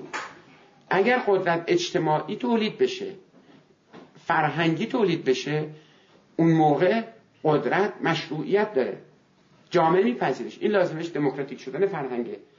لازمش کیفی شدن شیوه های اعمال تولید قدرته. لازمش مشارکتی شدن شیوه های اعمال قدرت فرهنگه. شورا عالی چی کار باید می‌کرد؟ شورا عالی به نظر من نهاد بالادستی فکری و اندیشگانی حاکمیت در حوزه فرهنگ باید تئوری ها و دیدگاه های ارائه می‌کرد که به جای امنیتی کردن آموزش عکس این اتفاق میافتاد. به جای امنیتی کردن فرهنگ عکس این اتفاق میافتاد. به جای اعمال اوریانتر قدرت در جامعه عکس این اتفاق میافتاد. یعنی این تئوری ها و این گفتمان ها شکل نگرفته عملا. حالا البته من دیروز با یکی دوستان شرالی صحبت می‌کردم آقای دکتر پارسانی ها شوی توضیحات وسیع در مورد سازوکارهای اجرایی و به معناها محدودیت ها و اینکه برها دولت اینجا کجا وای میسته قوه قضاییه کجا وای میسته نمی‌دونم رهبری و حاکمیت کجا وای میسته. این بحث رو مطرح می‌کردم. ولی از نظر کلی اونها فقط در مورد بروکراسی و سازوکار اجرایی این نهاد هست. از نظر کلی که بخوایم بحث بکنیم نقدها معطوف به گفتمانی که این شورا شکل داده که این گفتمان بهرهوری حداقل هزینه های حد اکثر رو ایجاد کرده و عملا به جای اینکه بتونه سیاست رو فرهنگی کنه فرهنگ رو سیاسی تر کرده. به جای اینکه بتونه حائلی باشه بین جامعه و حاکمیت خودش در واقع یه جوری بنانه یک نهاد سیاسی داره متشکر برمیگردیم. من برداشت خودم رو به عنوان یه ناظر احساس می‌کنم جنس دغدغه های آقای دکتر فاضلی با دکتر زیبا کلام متفاوت. اگر برداشت من نادرسته اصلاح کنید. از نظر شما اینطور که من حالا برداشت کردم چون می‌خوام یه ذره بحث رو جمع بندی رو کنیم اینه که شما اون بخش توسعه کمی و یعنی ناظر بر بحث دانشگاه ها و اینا رو معفقیت می‌دونید حالا جدای کیفیت. تو بحث فرهنگ عمومی که وارد میشیم احساس می‌کنید اتفاق آنچنانی که انتظار بوده نه نه. این برداشت شما درست نیست. درست من نیست. در مورد اینکه آموزش عالی موفق نه نه به لحاظ توسعه کمی از گفتم بله, بله،, بله،, بله. ولی آقای ولی همون آفادهای وسیعی داشته. از صحبت آقای دکتر زیبا کلام اساسا حالا اگه بخوام یعنی بخوام روزنامه نگارش بک... روزنامه نگارانش بکنم فکر می‌کنم آقای اگر این نیست آقای دکتر شما بفرمایید که حالا شاید خیلی لحن آمیانه باشه. اینطور منظورتونه که هم راه و عوضی میرن هم عوضی راه میرن. یعنی انتظاری که شما دارید حالا می‌خوام با این فرض بگم همین شورای عالی انقلاب فرهنگی اگر مثلا فردا این صحبت های شما رو بشنوند مصوباتشون رو عوض کنن. بگن از ما از فردا به جای که دنبال تقویم باشیم و دنبال این حرفا و دنبال رئیس بگن آقای وزارت علوم بس دیگه بالغ شدیم چهل سال است رئیس دانشگاه خودت منصوب کن. ما میشینیم در مورد آب در مورد جریان شناسی فرهنگی در مورد جریانات مختلف بحث می‌کنیم. این نظر شما رو تأمین می‌کنه یا اساسا با شکلگیری حالا من اینو به عنوان پرسش میگم مستقیم نه توی بحثتون. یا اساسا با اینکه یه نهادی بخواد متولی این کار باشه شما الان نقد دارید. ارزم اینه مشخصا. یعنی اگر یه عنوانهایی شاید به شما بگن خب آقای دکتر زیبا کلام شما اخوی دیگرانی که تو این حوزه هستید خب به ما عنوان ندادید. بسیار خوب. باش ما از الان تایتل میدیم و این کار رو انجام بدیم. یه نمونهش همین بحث امروز خود دوستان ما الان یادداشتی که دادم ببینید علاقشون یه انجمنی که اسمش انجمن اندیشه و قلمه این بحثی که شما. برصورت داره کار می‌کنه فعالیت. ما با هر کی تماس گرفتیم یعنی آقایون اینقدر درگیرن اینقدر بالاخره این بحثم تو رسانه ها بحث جمع حاضر نیست. یعنی دقیقا این اجابت نکردن پاسخ ندادن همین من تایید صحبت های شما و بخشی صحبت های ایشون هم هست. می‌خوام اینو بگم که اساسا آیا از این دیگ اون غذای مورد نظر طبخ میشه یا شما معتقدید که نه اصلا با این با این ساختار به اون نتیجه نمی‌رسیم؟ من حالا هم برداشتم بود هم یه اظهار فضلی بود. ببخشید. جسارت بود. خواهش می‌کنم. خیلی خیلی ممنون. نه پاسخ کوتاه اینه چون من یه مطلبی دیگری بله. به اسلامی کردن دانشگاه ها بگم. برای پاسخ کوتاه با سوال شما اینه که شورای عالی انقلاب فرهنگی با این ترکیب فعلی فقط می‌تونه سوسک متولد کنه. هیچ کاری دیگه نمی‌تونه. یعنی اگه فردا به شما قول بدن آقا ما فردا رو اون همون عناوینی که شما گفتید آها نمیشه. یعنی اون به این نمی‌تونن. این این عریض و طویل بودن ماجرا و این التقاطی بودن ترکیب در نمیاد ازش. هیچی از توش در نمیاد. آین نامه و مناسبت های تن نوروز تن سیزه روز تعطیلی یا 15 روز این یعنی فرهنگستان علوم و هنر صرف عنوان نیست. یعنی اتفاقاتی افتاده که از توش در میاد. یه همچین چیز. بفرمایید. آقای دکتر فاضلی راجع به این که خب مثلا اگه بخوایم چیز مثبتی بگیم من دارم صحبت ایشونه میگم. مثلا شورای انقلاب فرهنگی این بست آموزش عالی به طور کمی از توش در اومده و این من خیلی شک دارم آقای دکتر فاضلی که شورای عالی انقلاب فرهنگی از روی اندیشه و فکر و زوداندیشی به کمچین برنامه ریزی کرده باشیم نکته که یعنی حالا شما یه جور دیگه مافشار زدید روی این این پاسی که ایشون دادن که شورای انقلاب اصلا تو این زمینه برنامه آقای به نظر من نداره. اگه شما جایی سراغ دارید من کار کارشناسی کردم اون شوراها. اگه جایی سراغ دارید بگید از با کلام اشتباه می‌کنه ببین اینجا اینا این کار کردن. من نمی‌بینم اصلا. یعنی این این بینشه رو اون نگاه کلان که ما آموزش رو باید بست بدیم. و حدود و سهورش هم باید اینجوری باشه. این مثلا چند تا نقطه. من این رو تو شورای عالی انقلاب فرنگی نمی‌بینم. نه سی سال پیش نه 25 سال پیش نه 20 سال پیش نه همینجوری بیایم تا به امروز. اصلا وجود نداره. فشار بوده. و ملاحظات امروز به فردا. ایشون رجل قدرتمندی سوابقی داره. قبل انقلاب و بعد انقلاب و تو جنگ هم بالاخره مثلا هاتو پورتی کرد و لباس نظامی چند روزی تنش کرد و میاد وقتی مرتبه یه قوشون دانشگاهی رو را میندازه. این نیستش که ما شورای انقلاب فرنگی نشستیم تحمل کردیم و اندیشیدیم.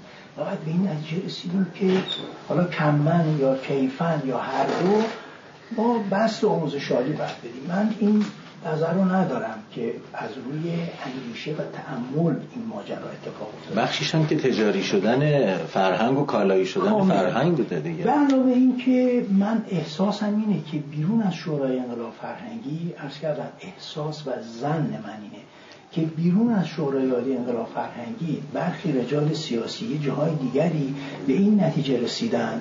همون ایام یعنی اواخر دهه شست هفتاد و به بعد که با این خیلی جمعیت جوان مستعد و طالب رفتن به دانشگاه کسب تحصیلات تکمیلی تحصیلات دانشگاهی ما نمی‌تونیم با این کنکور با دانشگاه موجود جوابگو باشیم. راه باز کنیم. بنابراین دانشگاه آزاد و پیام نور و نه جامعه کار جامعه نه کهکشان دیگه میشه یعنی هر جایی میگن که قلوب قلوب داره اینجوری می‌زنه بیرون این چشمه های دانشگاهی تا بنابراین بیشتر من اینجوری می‌بینم که ما نمی‌تونیم جواب این جوان 17 18 ساله و خانواده شده بدیم چیکار بکنیم؟ بگیم ما شما و این به این و این نگاه نبوده که آه چه حسوری ما این خیلی عظیم فارغ و تحصیلات رو رشته مختلف. کو کار؟ کو نیاز؟ کجا این بررسی ها شده؟ اگر کسی تو این جمع حالا جدا از آقای دکتر که عزیز ما هستن و جناب آقای خدیر اگر جای شما سراغ دارید که این نیازسنجی جای صورت گرفته و بعد گفتیم خب حالا این دانشگاه رو اینجوری بستش بدیم قبضش بدیم کار کنیم به من بگید آقای دکتر بوده اینجوری یه بررسی های یه نیازسنجی های شده. من معتقدم هیچ نیازسنجی صورت نگرفته. بیشتر این بوده که ما جواب جوان 18 19 ساله رو چجوری بدونیم بیکار می‌خواد؟ نه دستی شما روزمرگی و آینده نگر نبودن و باری به هر جهت حالا امروز رو به فردا شورای عالی انقلاب فرنگی همون تبصره و ماده و آینامه و تایید ریاست دانشگاه فلان مثلا از سوی زید و هاکس من یه نکته بگم اینجا.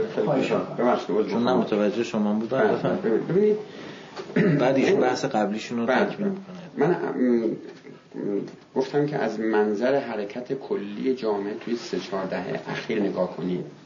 که مزاحمتی ایجاد نکرد. ما نه از جهت اینکه بخوایم یه دبیرخانه سازمان رو ارزیابی کنیم. گفتم اگه بگیم که شورای عالی آیه نهاد فرهنگی کشور هست توی حرکت با جامعه چه کار اتفاق افتاده؟ گفتم دو اتفاق بزرگ گفتم یکی تحول در ساخت شیوه زندگی مردمه. که جامعیان از روستایی به شهری و شهری کلان شهری داره تغییر می‌کنه. منتها این معناش نیست که این حال مسئله ندارن یا پیامدهای منفی دوم گفتم گسترش کمی آموزشالی هر دو در واقع نهاد شورالی اون جایی که مداخله نکرده ببینید آقای دکتر میفرمایند که دوستان دیگه بله تقاضای اجتماعی بوده فشار جامعه بوده تحولات بین المللی بوده همه اینا درسته. در جا... ساختار سیاسی و فلسفه سیاسی که حکومت حق خودش می‌تونه مداخله حد اکثری رو اگر اینجا مداخله حد اکثریش رو به این نحو اعمال می‌کرد که می‌گفت مثلا این توسعه بیروی دانشگاه ها باعث سکولار شدن جامعه میشه. نقدی که مخالفین توسعه در گذشته می‌گفتن دیگه. آقای رفیقی کتاب تضاد توسعه در واقع ادعاهایی که مطرح می‌کرد بخشش اینها بود که گفتمان سازندگی که اون موقع آقای هاشمی رفسنجانی دولتش بود و زمینه اینا رو فراهم کرد این تحولات در شهرسازی و در آموزشالی ایجاد کرد. خب حاکمیت اونجایی که سکوت می‌کنه همونجوری گفتم مداخله نکردنم خودش اون سیاست فرهنگی است. اونجا که سکوت می‌کنه یعنی داره عملا میپذیره واقعیت ها رو. اتفاقا یکی نقده های ما اینه که چرا همه واقعیت ها رو نمیپذیریم؟ من از شما قبول دارم دکتر که آیا درست درستتر این بود که هم بپذیره هم سنجیده بپذیره؟ یعنی ارزیابی بکنه که ما آیا این مقدار مؤسسات آموزشی می‌خوایم که الان مثلا گزارش دیدم رضا منصوری گفته که ما در مقایسه با ایالات متحده آمریکا با توجه به اینکه چهار برابر ما جمعیت داره در سال حدود 60 هزار دکترا داره فارغ تحصیل میده. ما با اینکه یک چهارم جمعیت داریم سالی تو حدودا سی هزار. این معناش چی؟ معناش اینه که خب خیلی داریم دیگه تون میریم. این معنی دیگه اینه که همین که دکتر زیبا کلام فرمان حساب کتابی هم نیست گویی رها شده دیگه. ولی من می‌خوام بگم اون روی سکیشن من نقد شما رو قبول دارم ها. ولی می‌خوام بگم اونجایی که حکومت دخالت نکرده تن داده تغییراتی که جامعه خودش پیش برده. جامعه اومده فرزندانش سرمایه گذاری کرده و الاخر ولی چون مداخله یا در مورد شهر هم همینه. من می‌تونم بگم که یعنی هدف این بوده که مثلا ایدئولوژیک کنن از غذا سرکنگبین صفصاف وجود یعنی بله اون هم نقد سیاسی بود اما باز تصور بله. می‌کنم مثلا دکتر زیبا کلام میگه اصلا اون نیست اینا انقدر سرگرم امور دیگری یعنی, یعنی نه بحث پذیرفتن نه نپذیرفتن. نه نکتیش هم درست هم قابل نقد دیگه. میگم اون ایشون سکوت ها رو در واقع نوع سیاست نمی‌دونن. در حالی که نظر من نوع سیاست هست. خب در مورد شهرنشینی هم همینه ها. آها یعنی سرگرم شدنشون به امور دیگر انگار سیاستی بله. است که بذارن این خودش رو ببره جا. آره یعنی ساخت ایجاد کرده تحولات ایجاد کرده. به هر دلیل یاد نه تا بوده که قطعا همینطوره که آیدشون بفرمانه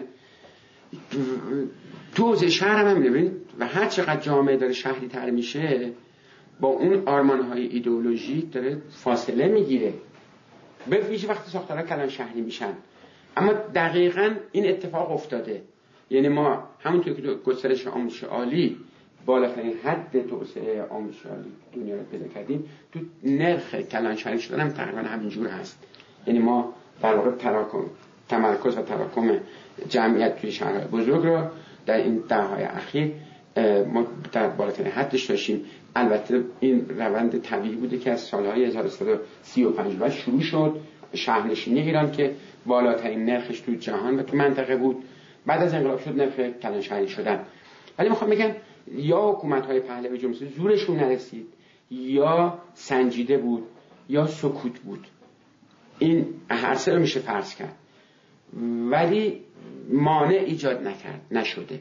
و تونسته این دو تغییر بنیادی که کل ساختار جامعه رو عوض کرد. ممنون. برگردیم به اون بحث قبلی که از توی اون اصلا این ساختار پس اون مصوبات و این حالا یا هر بحث خودتون می‌خوایم که اصلا در نمیاد اون عناوین و اینها. من فقط یه اشاره به این صحبت اخیر آخر آقای دکتر بکنم. من, من اعتقاد دارم که سکوت در یه مواقعی از جانب یه پدری در خانواده یه مادری در خانواده یه مدیری یه استادی یه معلمی در یه محیط دیگری. گاهی اوقات یک سیاست سنجیده اندیشیده شده است که اعمال میشه. اما در مورد شورای عالی انقلاب فرهنگی در رابطه با بست آموزشالی در ایران چون این چیزی وجود نداره. اینها حمل شدند. حمل شدند. یعنی هیچ نوع یعنی فکر نکردن که خب ما حالا سکوت کنیم. یعنی سکوت کردن خودش همونجوری که به درستی دکتر فاضلی از شما میگید به درستی سیاسته و سیاست میطلبه راجبش اندیشیده بشه که آدم سکوت کنه. در این مورد من می‌خوام بگم هیچ اندیشه وجود نداشته. همینطور که تو حوزه شهرسازی هم شهرهای ما رو دوستان می‌بینن که به سرعت در حال تخریب و ویرانیه شهرهای ما. امارتهای بیهویت داره. امارتهای جدید ما داره بیهویت میشه. شهرسازی به نسبه هویتمند سابق ما داره از بین میره. توسط سردار خلبان نمی‌دونم چی. توسط نمی‌دونم و داره همینجوری از بین میره. این اینجا هم ما در واقع حالا شما اسمشون می‌ذارید توسعه من می‌ذارم. یک جور افسار وسیختگی در حوزه شهرسازی. من این رو بیشتر می‌بینم. توسعه نمی‌بینم. توسعه هم باشه توسعه بتونیستی و اینجوری از این جنس سخت انسان گفتم گسترش. یعنی حساب و کتابی نداره. حوزه شهرسازی هم هست همینطوره. و من من کلمه توسعه اطلاع دارم. نمردم بنده اطلاع دارم راجع به شهرسازی دارم می‌کنم. ما یعنی ما در حوزه شهرسازی هم عین حوزه فرهنگ و آموزش و پژوهش در وضع مشابهی قرار داره می‌خوام حالا به عنوان اینکه یه قدری از این بحث کلان عبور کنیم بیان این مقداری مصداقی یک موردی رو یک مصداقی رو من می‌خوام مطرح کنم. ما یه چیزی داریم یه موضوعی داریم به نام اسلامی کردن دانشگاه که فکر می‌کنم عموم دوستان اهل رسانه و دانشگاه کمابیشون رو شنیدن که یه همچین موضوعی وجود داره و شورای عالی انقلاب فرهنگی هم متکفل پرداختن به اینه و می‌خواد سیاستی رو و راهبردی رو برای اسلامی کردن دانشگاه ها تدوین کنه و سپس تصفیه و بعدا اجرا. و لاغو دوستان می‌دونن که این رو هم من اضافه کنم که ما یه کمیسیون مهمی داریم که خیلی هم عریض و طویله دیگه حالا ماجراهای دعوت از بنده برای همکاری و اینا که بماند مثلا خیلی مهم نیست. اما اصل ماجرا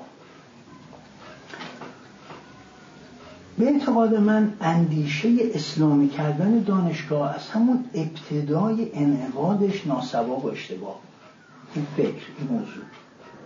زیرا به تصریح و اکثرا به تلویح مبتنی بر پیشفرض هایی بود که یکی از یکی تحمل ناشده تر و بلکه ناموجه تر بودند و کماکان هستند. پیشفرض ها رو می‌خوام چه پیشفرض هایی که هیچگاه اعلان نمیشه اونجا اون زیر وجود داره. یک بزرگترین پیشفرض یا پیشفرض مادر این فکر این بود که حوزه های علمیه و مؤسسات تابعه آن همگی اسلامی هستند. این پیشفرض مادره. و به همین دلیله که در این چه سال حتی یک بار هم ما نشنیدیم که حوزه رو باید اسلامی کرد. هیچ جا نشنیدید هیچ جا. به غیر از الان هیچ کس. حوزه اسلامیه. دلالت پیشفرز مادر نامسرح ناگفته اینه که نه تنها همه اجزا و ارکان و مناسبات ریز و درشت حوزه کاملا یا روی هم رفته با موازین اسلامی مطابقت دارد که به علاوه مدارس حوزوی دروس حوزوی چگونگی آموزش در حوزه ها نگرش به پژوهش کیفیت پژوهش در حوزه ها نظام مالی حاکم بر مدیریت حوزه ها چگونگی ارتقاء مراتب علمی در حوزه ها دقت کردیم چگونه به ارتقا رو؟ در حوزه ها چجوری میشه؟ یه مرتبه چی چی میشه؟ می‌ذاریم یه میگن؟ عالم ربانی حضرت با بند خدا و ربط و نسبت حوزه ها و مجموعه گسترده و متنوعی از پدیدارها و موزلات و حاجات و آمال و آرمان های اجتماعی سیاسی اقتصادی فرهنگی جامعه هیچ یک هیچ مقدار جرح و تعدیل و اصلاحی طلب نمی‌کنه این آخریش این بود حوزه ها چه نسبتی با معضلات نیازها آمال و آرمانهای اجتماعی سیاسی این مملکت داره چه نسبتی داره یعنی پیشفرض رو گذاشتن حوزه اسلامی هست بنابراین باید دانشگاه اسلامی بله. میگیم پیشفرض نادرست بله. دومی؟ پیشفرض دوم که بیشتر مستقیم و کمتر غیر مستقیم تابع و متأثر از پیشفرض مادره اینه که عرصه سیاست ما اسلامیه. و نیازی به این نیست که من وقتی جلسه رو بگیرم و توضیح بدم عرصه سیاست یعنی مجموعه از نهادها. مجموعه متکثری از نهادها متکثر و متنوع. حالا چرا این عرصه سیاست ما اسلامیه؟ زیرا رجالی که عهدهدار مسئولیت ها و مدیریت ها هستند عموما از رجال بسیار مسلمان و معتقد و متحد و انقلابی هستند به این خاطر هست که اون وقت عرصه سیاست هم یه پارچه. آنها که انتصابی هستند که منتصب ولی قوی هستند. و بنابراین اسلامیتشان به طور پیشینی و فرضی محرز و یقینی. دیگه اصلا جای بحث نداره. و مطلقا امکان هیچ نوع نه بررسی که حتی اظهار نظر هم وجود نداره. بررسی هیچی. اظهار نظر هم اونجا نمیشه.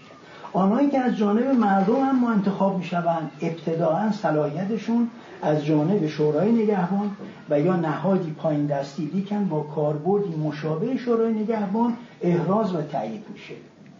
در نتیجه این پیشفرض پیشفرض دوم همه نهادهای سیاسی و سیاست گذارانه ما و همه رویه ها و هنجارهای اعلامی و به ویژه اعمالی این نهادها روی هم رفته اگر نه کاملا اسلامی هست خب حالا که حوزه اسلامیه و سیاست هم اسلامی دانشگاه مثلا باید اسلامی باشه. پیشفرض دیگر که به شدت متأثر از پیشفرض مادره اینه که نهاد بزرگ و بسیار تاثیرگذار قضایی هم اسلامی نیست. زیرا اولا رئیس فقیه آن از جانب ولی فقیه نصب شده است. و ثانیا بسیاری از مناسب کلیدی آن در دست حوزویان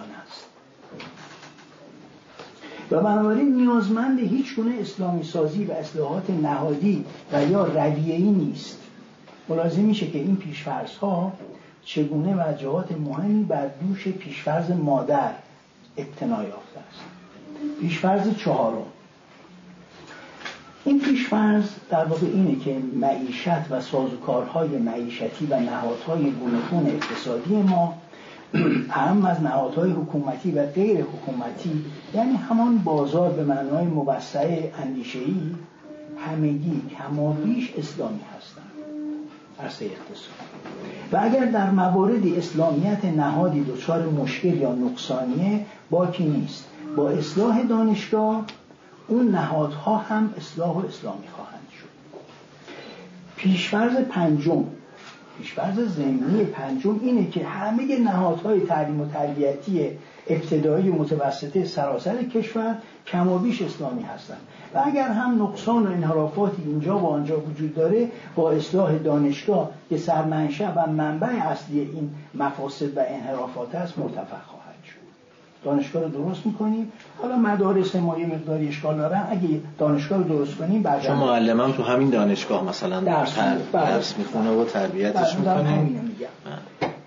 ششم پیشفرض دیگر این است که همه نهادهای فرهنگی و هنری ما یا کمابیش اسلامی هستند و یا اگر هم به قدر رضایت بخشی اسلامی نیستند به احتمال قوی تابع نهاد بزرگ و تاثیرگذاری به نام دانشگاه هستند.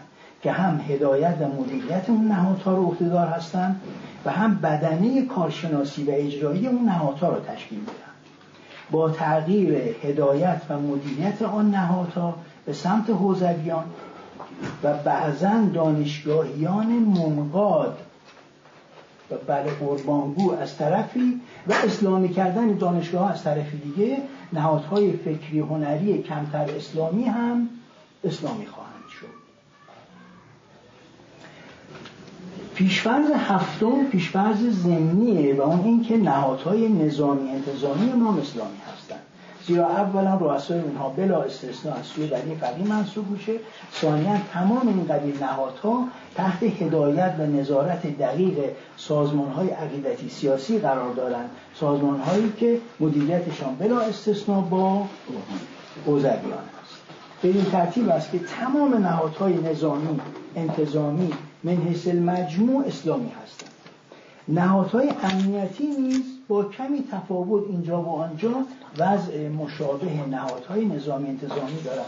و لذا آنها هم تماما اسلامی هستند. همه پیشورزا اینجوری. بله. دیگه شروع کنیم. می‌خوایم کف بزنیم سوت بزنیم.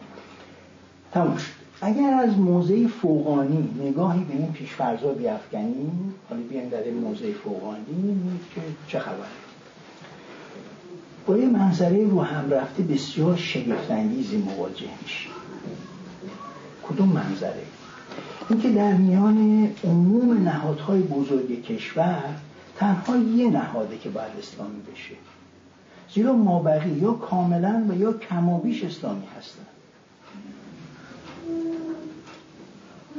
روشنه که هیچ مقام مسئولی در جمهوری اسلامی چون این بیمحابا و بیملاحظه نیست که این موضع و اون پیشفرس ها رو بر زبون بیاره. هیچ کس یک نفر هم شما پیدا نمی‌کنید. این پیشفرس لیکن باید تصریح کنم که زبان گویای اعمال و سیاست های اجرایی کلیت مسئولان نظام دقیقا همین رو دلالت می‌کنه. حالا قدری تحمل کنیم.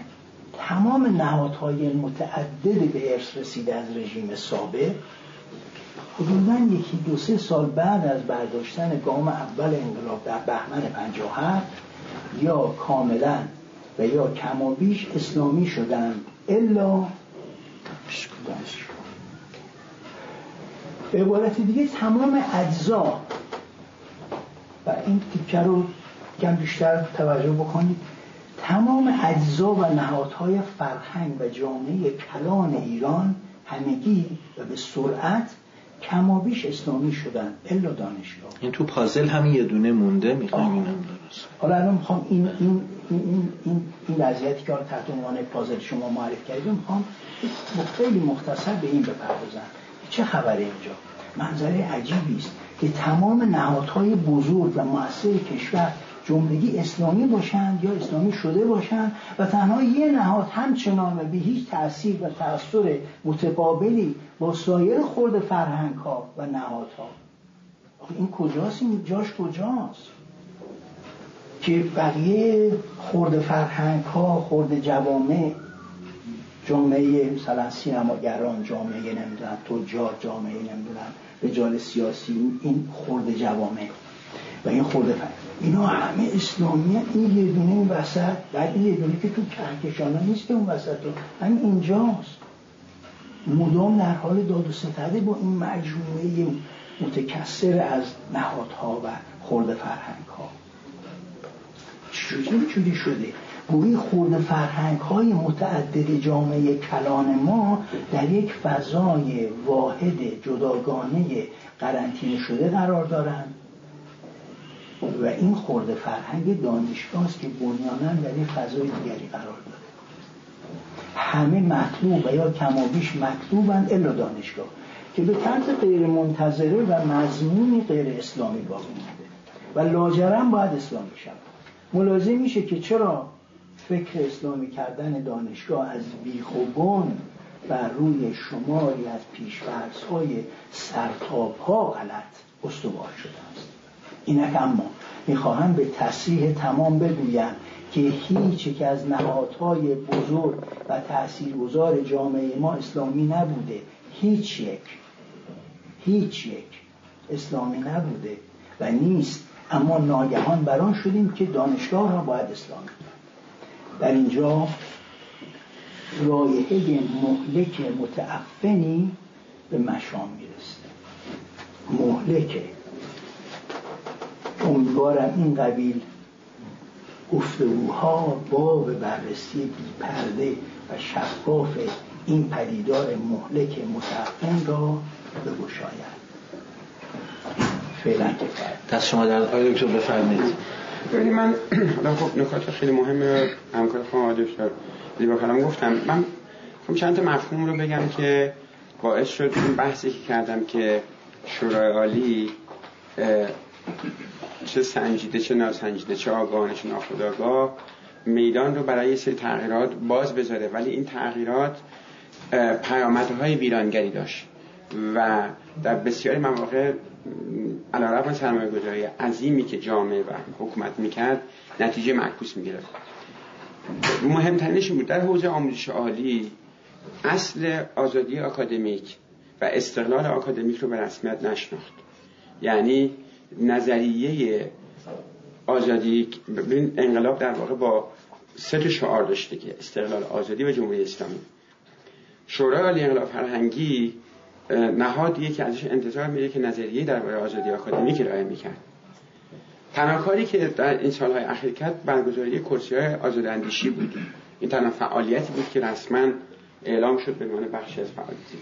که این کرسی های آزاد در واقع کرسی های نظریه آزاداندیشی در عمل فقط سازوکار بروکراتیکی بود که بیشتر در خدمت همون در واقع ارتقاء سازمانی از علمی قرار گرفت تا بتونه فضای جهان زندگی دانشگاهی رو در واقع آزادتر بکنه. احساس آزادی. آزادی در واقعیتش احساس آزادیه. یعنی اگر گروهی در زندگیشون خودشون احساس آزادی کنن از در اندیشیدن احساس آزادی کنن در کلاس درس احساس آزادی کنن. معلم و استاد برای نوع هاش در روش های تدریس در فعالیت های کلاسیش در تعاملاتش فضای دانشگاه احساس امنیت شغلی کنه. مهمتر از اون احساس اونه که می‌تونه مطابق منطق آموزش منطق یادگیری یاددهی منطق دانشگاه بر خدایینی دانشگاه عمل بکنه این بهش میگن آزادی. اما اگه فقط برای مقاله نوشتن یا برای نظریه دادن هم نیست. در زندگی دانشگاهی استاد و دانشجو احساس کنن که در صورتی که خودشون باشن البته در چارچوب زندگی اجتماعی خود بودن دیگه. در چارچوب زندگی دانشگاهی خود بودن. اگه خودشون باشن براشون عواقبی نداره. اگه این چنین اتفاقی میافتاد اینو بهش میگیم آزادی اکادمیک می‌خوام بگم آزادی اکادمیک اولا فقط برای طرح نظریه نیست. آزادی اکادمیک 90 درصدش درباره یادگیری آزادی در یادگیریه. آزادی در یاد دادن 10 درصدش درباره اینه که دانشمندی پیدا بشه احیانا. متفکری پیدا بشه که حالا مثلا نظریه بگه و او مثلا احساس امنیت اون در خوشبینانه ترین به طور سمبولیک میگم ده درصد. به مراتب کمتره. آزادی اکادمیک یعنی آزادی در روش ها راهبردها و رویه های زیست دانشگاهی. زیست دانشگاهی هم یعنی اون جهان زندگی که تعاملات بین دانشجویان با هم دانشجویان با استادان دانشجویان استادان با کار کنن و در زندگی درون آکادمی به وجود میاد. در شورای انقلاب فرهنگی به شورای انقلاب فرهنگی به مهمترین نهاد هدایت کننده کلان سیاست گذار سیاست آزادی رو طراحی و تبیین نکرد. تنها کاری که از کردم انجام داده تا این لحظه برگزاری کرسی آزاداندیشی بوده که نمیگم این کرسی ها بد بودن تماما. قطعا در یه جاهایی به طور جزئی و ریز کمک کرده یه سری گفتگوهایی رو در یه حوزه هایی رو امکان پذیر کرده واقعا.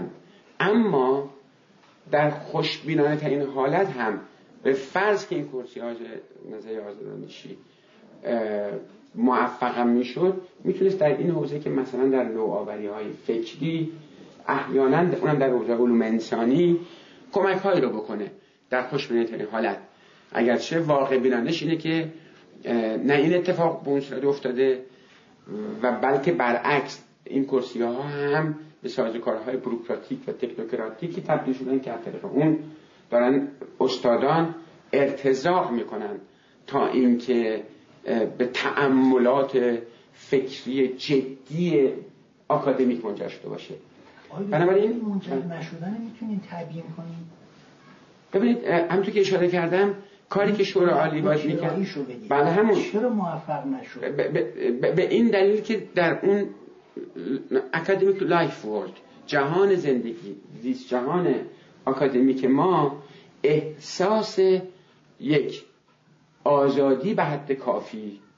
آزادی یعنی نبودن ترس نبودن احساس ناامنی. شورای عالی انقلاب فرهنگی این رو قطعا بزرگترین نهاد که بعد از انقلاب اسلامی متولی مفهوم آزادی اون رکن بود حداقل در حوزه که در به متولیش بود آموزش عالی باید این رو رصد می‌کرد. موانع رو بر می داشت و کمک می‌کرد. نه تنها این کار نکرد بلکه خب ببینید یه نکته بگم. حاکمیت چگونه اجازه داد گسترش پیدا کنند؟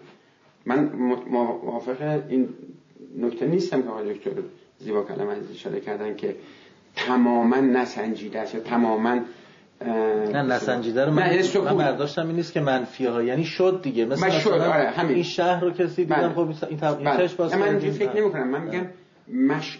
اتفاقا مشروط پذیرفت. مشروط به چی؟ مشروط به اینکه آموزش عالی در کنارش مقاله های سیاسی امنیتی سیاست کنترل فرهنگ همون کاری که تو حوزه عمومی می‌شد دانشگاه هم انجام شد. خب حالا من نمی‌خوام بگم مدیریت و سیاست هیچ شکلی از نظارت کنترل نباید داشته باشه. ولی کنترل اگر به شیوهی صورت بگیره که اون خداینی دانشگاه رو و آزادی آکادمیک رو اون حد اقلش رو نداشته باشه عملا باعث میشه که همه سرمایه گذاری ها نتیجه عکس بده. در حوزه فرهنگ هر نوع فعالیتی در صورتی می‌تواند به خلق کیفیتی منجر شود که حدی از آزادی انتخاب و مشارکت عاملین درش به طور محسوس وجود داشته باشه. در غیر این صورت تمام اون سرمایه گذاری می‌تونه وارونه و عکس بشه یعنی به جای سازندگی ویرانگری ایجاد بکنه. مثلا گسترش کمی آموزش عالی. یا حتی این کرسی های آزاداندیشی. یا تمام بروکراسی دیگه که ایجاد شده اگر اون یه حداقل یه دریچه خیلی کوچیک از مفهوم آزادی آزادی هم آزادی متفاوت بودن باید در نظر بگیریم. آزادی به صلاح ظهور و بروز فردیت. آزادی کنشگری و انتخاب. آزادی معنی دیگه ای نداره در اینجا. اگر این حداقل تعبیه نشه پیامدش این میشه که سرمایه‌گذاری های ما ممکنه که بهره کاهش بده یا حتی به نتایج وارونه منجر بشه. به همین من می‌خوام بگم شورای عالی و فرهنگی من کاری به بحث های جزئی مدیریت فرهنگ های مدیریتی که آقای دکتر زیبا کلم آشنایی داشتن و اشاره کردن ندارم. نه مهم نیستن. قطعا اگه بخوایم تبیین کنیم به اینجاها می‌رسیم. اما بین نهاد حاکمیتی به نظر من باید دغدغه آزادی آکادمیک و دغدغه استقلال آکادمیک رو می داشت و به عنوان مسئولیت های اصلی خودش تعریف می کرد اگر این کار نمی کرد که به نظر من نکرده پیامد بزرگش اینه که دانشگاه و سازمان های فرهنگ ما تبدیل کردیم به دانشگاه بروکراتیک و به نوعی سازمان بروکراتیک فرهنگ. این امر باعث شده که هزینه تولید قدرت رو برای حاکمیت چند ده برابر کرده.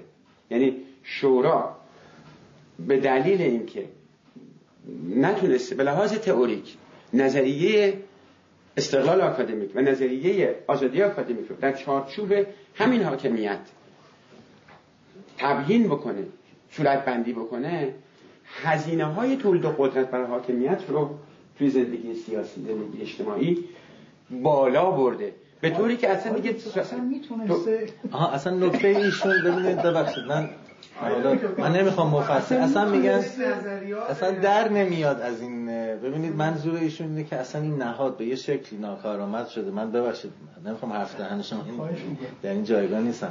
ولی اساسا اگر می‌خواست هم آیا می‌توانست؟ یعنی حالا یه سوال دیگه است. ببینید می‌خوام بگم من می‌خوام بگم تو صورت بندی مسئله اصلا دنبال این بود. اصلا منم فکر کنم نبوده اصلا. خب همین اینا دیگه حالا ما فرضیه‌ای باید بحث بکنیم. ببین آقای دکتر زیبا کلام به درستی اشاره کردن مجموعه از پیش‌فرض‌های مادر. اصطلاح قشنگی. یا در واقع بگیم پیش‌فرض‌های زمینه‌ای و مسلمانی باشه. یا که مادر اون اولی بود. آره. این این این اون کلیه در واقع. که حوزه آره. علمی خب. خب ببین من می‌خوام بگم یه بین اضافه کنیم. پیشفرض مادری وجود داره که گویی دانشگاه می‌تونه بدون داشتن اون نظریه آزادی و نظریه استقلال آکادمیک به لحاظ کیفی توسعه پیدا کنه. این پیشفرض هنوز هست به نظر من. این باید اصلاح بشه. یعنی باید شورای انقلاب فرهنگی برسه به اینجایی که مهمترین و ضرورترین کار اولیش اینه که بتونه نظریه استقلال آکادمیک و نظریه آزادی آکادمیک تو چارچوب این حاکمیت ابدا بکنه. حالا اینکه میگید نمی‌تونسته خب حالا میرس ببخشید.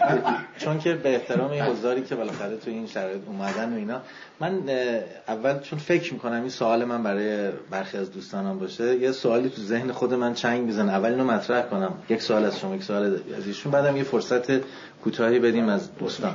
پرسش یعنی برای خود من.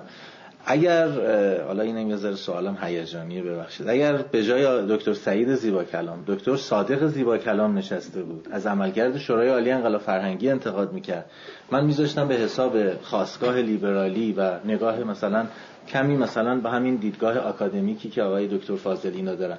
منتها می‌دونم دغدغه و درد ببخشید دکتر سعید زیبا کلام یه چیز دیگه است. یعنی جنس نقدی که به می‌خوام اینو خیلی سریحتر بگید. ببخشید من اینجور دارم سریح میگم.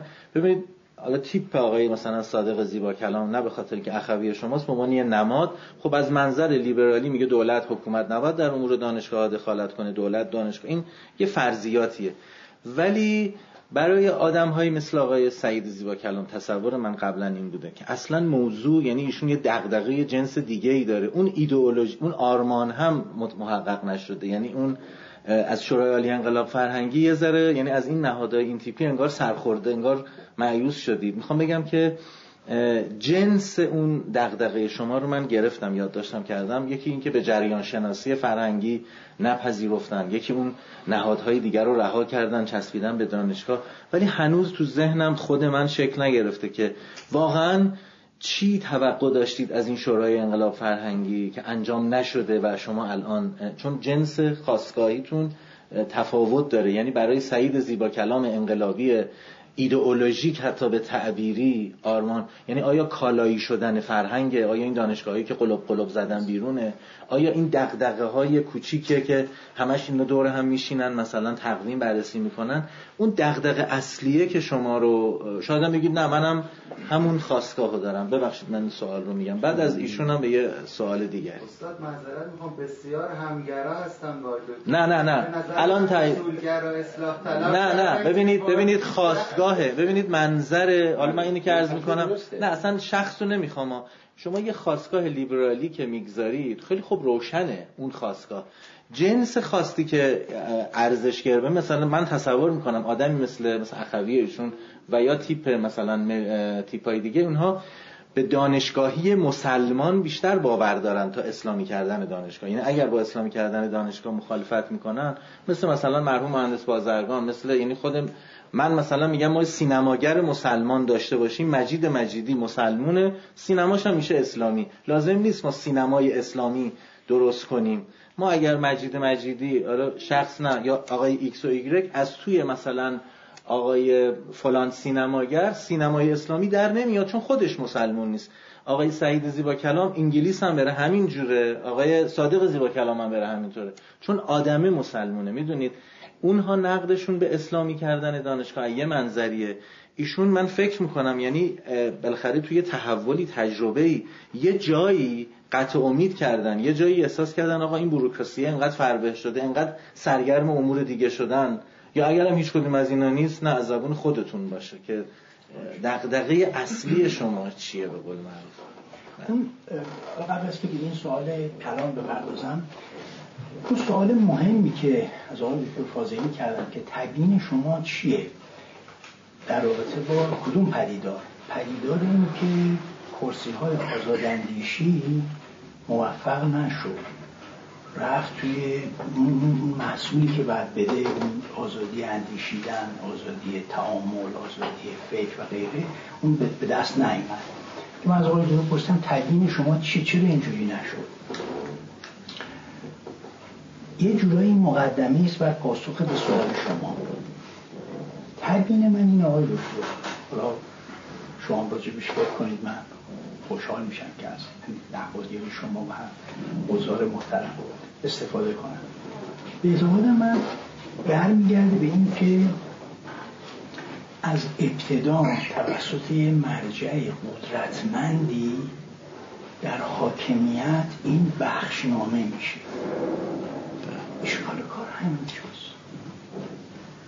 شما آزادی رو نمیشه اینجوری بحثنامه کنید که آقا آزادی فکر بکنید آزادی داشته باشید و کرسی بذارید و منقل هم بذارید بغلش. اینجوری نمیشه. بعد بعد از درون دانشگاه دانشگاهیان خودشون بشینن با هم آرام آرام این فضا رو. و بعدا اون نکته مهمی رو تو فاضلی میگه و کم بهش می‌پردازه. به نظر من. و اون که بعد حس چه آزادی. آزادی با فرمان حکومتی با بخشنامه صدارتی و وزارتی و حکم حکومتی به دست نمیاد ایشون احساس آزادی نمی‌کنه با اون حکم. و نه بنده و نه, و نه هیچ استاد معتقد بیاعتقاد سکولار سفت انقلابی سفت ضد انقلابی در هیچ کس به وجود نمیاد. چون بخشنامه ای چون حکم حکومتی نباید اینجوری باشه. جواب نمیده. به همین ترتیب جنبش نرم افزاری مال مال 16 ده سال پیشه. حکمش صادر شد. در این نامه تعداد از حوزویان به یه عده قلیلتری از دانشگاهیان نامه به آقا نوشتن. که آقا تکلیف ما رو روشن کنید. ما مثلا چجوری امکان چکار کنیم؟ آقا در پاسخ یه جوابی میدن خیلی معروفه. که معروف شد به جنبش نرم افزاری. داره شد جنبش نرم افزاری به وجود بیاد. جنبش نرم افزاری میگه جنبش نظری نظری سازانه. چی از توش در اومد؟ هیچی در نیامد هیچی در نیامد مطلقا هیچی در نیامد من با حوزویان در تماس و ارتباط بودم. به من متوسل می شدن که فلان شما این کاره بیه شما حرف بزن نظری پردازی فلان. روشش شما باید بگی فلان. و هم دانشگاهی ها هر دو. من اطلاع دارم هیچ اتفاقی نه تو دانشگاه افتاد نه در حوزه. هیچ جنبش نرم افزاری هیچ رخ نداد. جز آنجایی که جداگونه طور محدود دکتر اشاره کردن مثل مثلا حوزه صنایع دفاعی مثل سلول های بنیادی. درست میگم؟ اون پژوهش کرده رویان و دانشمونیان و یعنی بدن از این چند مورد و نانو. اونم که مصوبه ای نبود. بچه های جواد دانشگاهی علاقه من تو یعنی ابتدا به ساکن یه ماجرای خودجوشی بود و توانمندی هایی رو اساتید و دانشجویان تحصیلات تکمیلی احساس کردن نهایتا این مورد تشویق قرار گرفت. اما حکم حکومتی نمیشه داد. شما حکم حکومتی نباید بدید. این, این تبیین اون نازایی هم کرسی های آزاد فکری آزاد اندیشی نظری پردازی و هم جنبش نرم اینجا نهفته است. وقتی حکم حکومتی میشه شما یه پژوهشگر اون آقای بحل علم و اونجوری میمونه که چجوری کدوم حبسه ها یعنی اون محدودیت رو کاملا حس می‌کنه. نباید اینجوری باشه. این ایراد داره. ما باید یاد بگیریم که بویژه در عرصه اندیشه و نظر و پژوهش از حکم حکومتی اولیه یا ثانویه یا سالسیه یا هرچی و بخشنامه وزارتی و صدارتی و شورای و پرهیز کنیم اونا جواب نمیده. باید در عمل این فضا رو محقق و پژوهشگر حس کنه. حس کنه جدیه. این نیست که ایشون می‌خونه که بله شما آزادی که هر گونه نظر اینجوری نیستش. باید ایشون حس کنه که این مطلبی که من دارم می نویسم موقع ترفی هم ارتقا هم موقع نمی‌دونم فلانم موثر واقع میشه و یه مانعی میشه علیه من و شما فلان مقاله رو ارائه کردید اونجا میشه جلال اجازه من این نکته بگم اینجا من عذر می‌خوام ازتون حالا من گفتم برم سراغ بحث خیلی مهم من بگم ببینید یک به نظر من مسیر اشتباه توی آموزش عالی ایران به وجود اومده که ریشه پیدا کرده اون مسیر اشتباه. اون مسیر اشتباه اینه که در آموزش عالی ایران مسئله انسان به حاشیه رونده شده. به این معنا انسان که گویی نگاه ابزاری پیدا شده. گویی مثلا اگه دانشگاه رو می‌خوایم برای اینکه تش مقاله باشه یا کتاب باشه یا حتی اصلا نظریه باشه فرق نمی‌کنه. حتی به نظریه هم نگاه ابزاری داریم. در حالی که دانشگاه مدرن و معاصر توی جهان هدف مهمش کمک به اطلاع و ارتقاء انسانی جامعه هست. این دانشگاه این نبوده که بیاد فقط صنایع. درست فناوری بوده نمیگم نبوده.